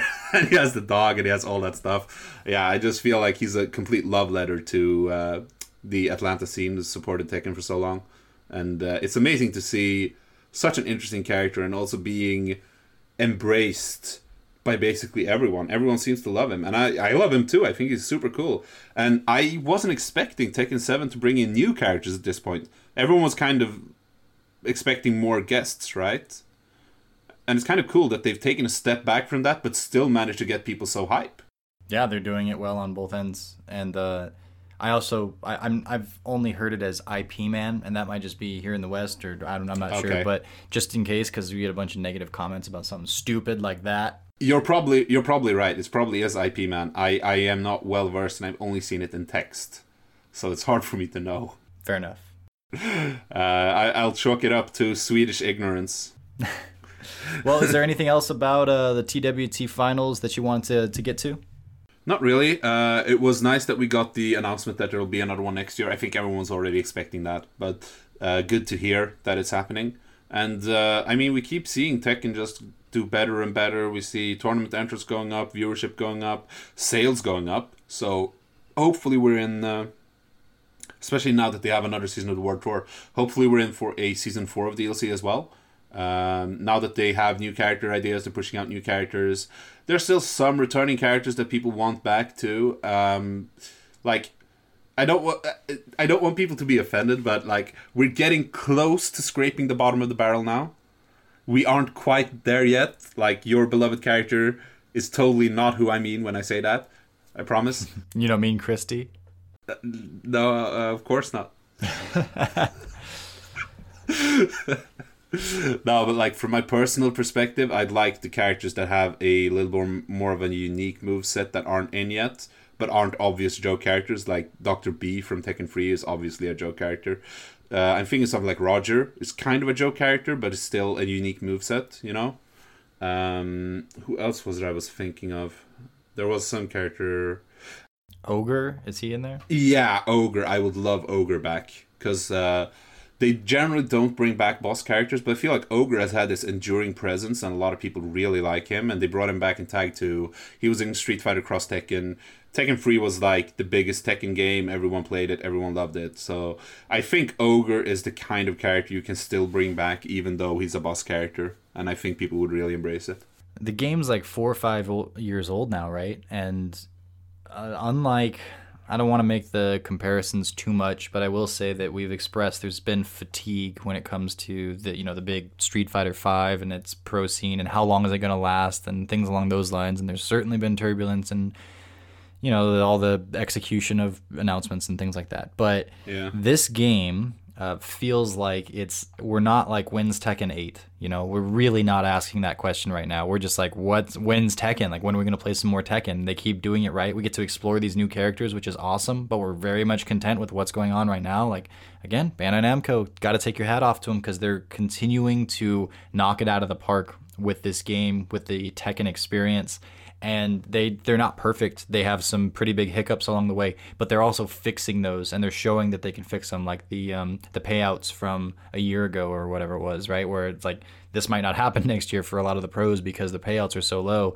Well, they they fixed that, you know, and, and Yeah. they're, they're plugging up any holes. They they had the input lag was a problem. They jumped on that very quickly and spent the money and manpower, whatever it was, got that fixed. And uh, yeah, they've just been dotting I's and crossing T's and doing it pretty honestly. It's like, it's a good look for the game and it's still going strong, and I think it deserves to be so. Yeah, I think they really address uh, any complaints that people have, but not to a degree where it becomes dumb, because consumers aren't always right, especially not all consumers. Because once you start listening to everyone, the game is just beca- going to become a mess and you can't please everyone, right? Yeah. So I think they're very good at identifying which complaints will legitimately improve the game or the scene surrounding it and which complaints are worth kind of ignoring. Yeah. I, I think they've been very good at identifying it. Uh, also, uh, regarding the game itself, uh, it's been about four or five years since it came out in arcades, and it's been at Evo that entire time. But it actually came out on consoles two and a half years ago, so it's still like as old or even older than Street Fighter Five. But the amount of time we've had it at home isn't quite as long. I don't know if that factors in to the lack of fatigue. I don't think it does, honestly. But you know, worth, well, worth bringing up. This time around uh, Street Fighter 4's life, and again, it's different, but there are d- certainly parallels. People were still raring to play. They wanted both Street Fighter 4 and 5 to be, you know, on the on the lists of games played. Where I think if a Street Fighter 6 were coming out right now, they'd just be like, "All right, cool, now we can go play Street Fighter 6." And I mean, I don't, I don't, I'm not here just to, to crap on Street Fighter Five about it. My point is that it's possible to be doing not this good right now, and there's a parallel example right there, and Tekken continues to not, you know, fall into that trap, and that's really good. It's too late, Raptor. You've already summoned Sykes. I, I think he's gonna be at the uh, the last chance qualifier in Amize, right? Um, we I hope we Yeah. can chat some Street Fighter there. Maybe even do an interview. Wouldn't that wouldn't that be sick? Like a, a, a Sykes interview for an article on the main page. Oh, don't give him more attention. Oh no. All right. Well, on that note, we love you, Sykes. We very much appreciate your contributions, your colorful contributions to the uh, the ongoing discussion on EventHubs. We appreciate everybody that chimes in, as long as you're not saying a bunch of stupid, dumb, racist stuff or whatever. Happy to have you along. That's what you know. A big part of what makes the uh, the website go. Uh, on that same note, if you want to throw in any questions or topics you'd like to have us discuss, we'd love to do the mailbag segment for you guys uh, here on the podcast. So it's very much an interactive, you're part of it kind of thing. So Yeah, uh, I'm always happy with the, our commenters for the most part, of course. Um, but I'm happy like getting a lot of comments on the articles, even if people aren't like showering you with praise. If they're calling you out, but doing it in a like constructive way. Yeah instructive way. It doesn't even have to be respectful. Even it just needs to be constructive and like you get to see their point. When it's just a bunch of like attacks, then it's not helpful. But I I like being challenged if it's in a reasonable way, and yeah, it's fun to get a lot of comments. So I'm always happy to see people chiming in. So uh, keep it up, guys. Well, thank you so much, Nick, for jumping on and talking Tekken with us, Capcom Pro Tour. I'm I'm like an eight excited for it. So together we are a 13 out of 20. Make of that what you will, but yeah. Yeah, uh, I, I yeah, 13 out of 20. I that sounds about right. All right, man. Well, uh, you'll be holding down the fort, I guess, from Sweden while we do Capcom Cup, getting all those results ready. So check back on EventHubs to see. Nick's pretty darn good at keeping things uh, updated very quickly, so you can see where we're at in the event. We'll be covering it, showing you any big reveals, doing our own recon as we'll be out there, um, checking out everything that we can, getting some interviews, getting some game footage. So big weekend for us. Hope you're looking forward to it just as much or more, like a 15 out of 20 than we are. And uh, we'll see you soon. Thanks for having me, guys. Have a good one. And I know everyone's giggling at me saying Wang Fang.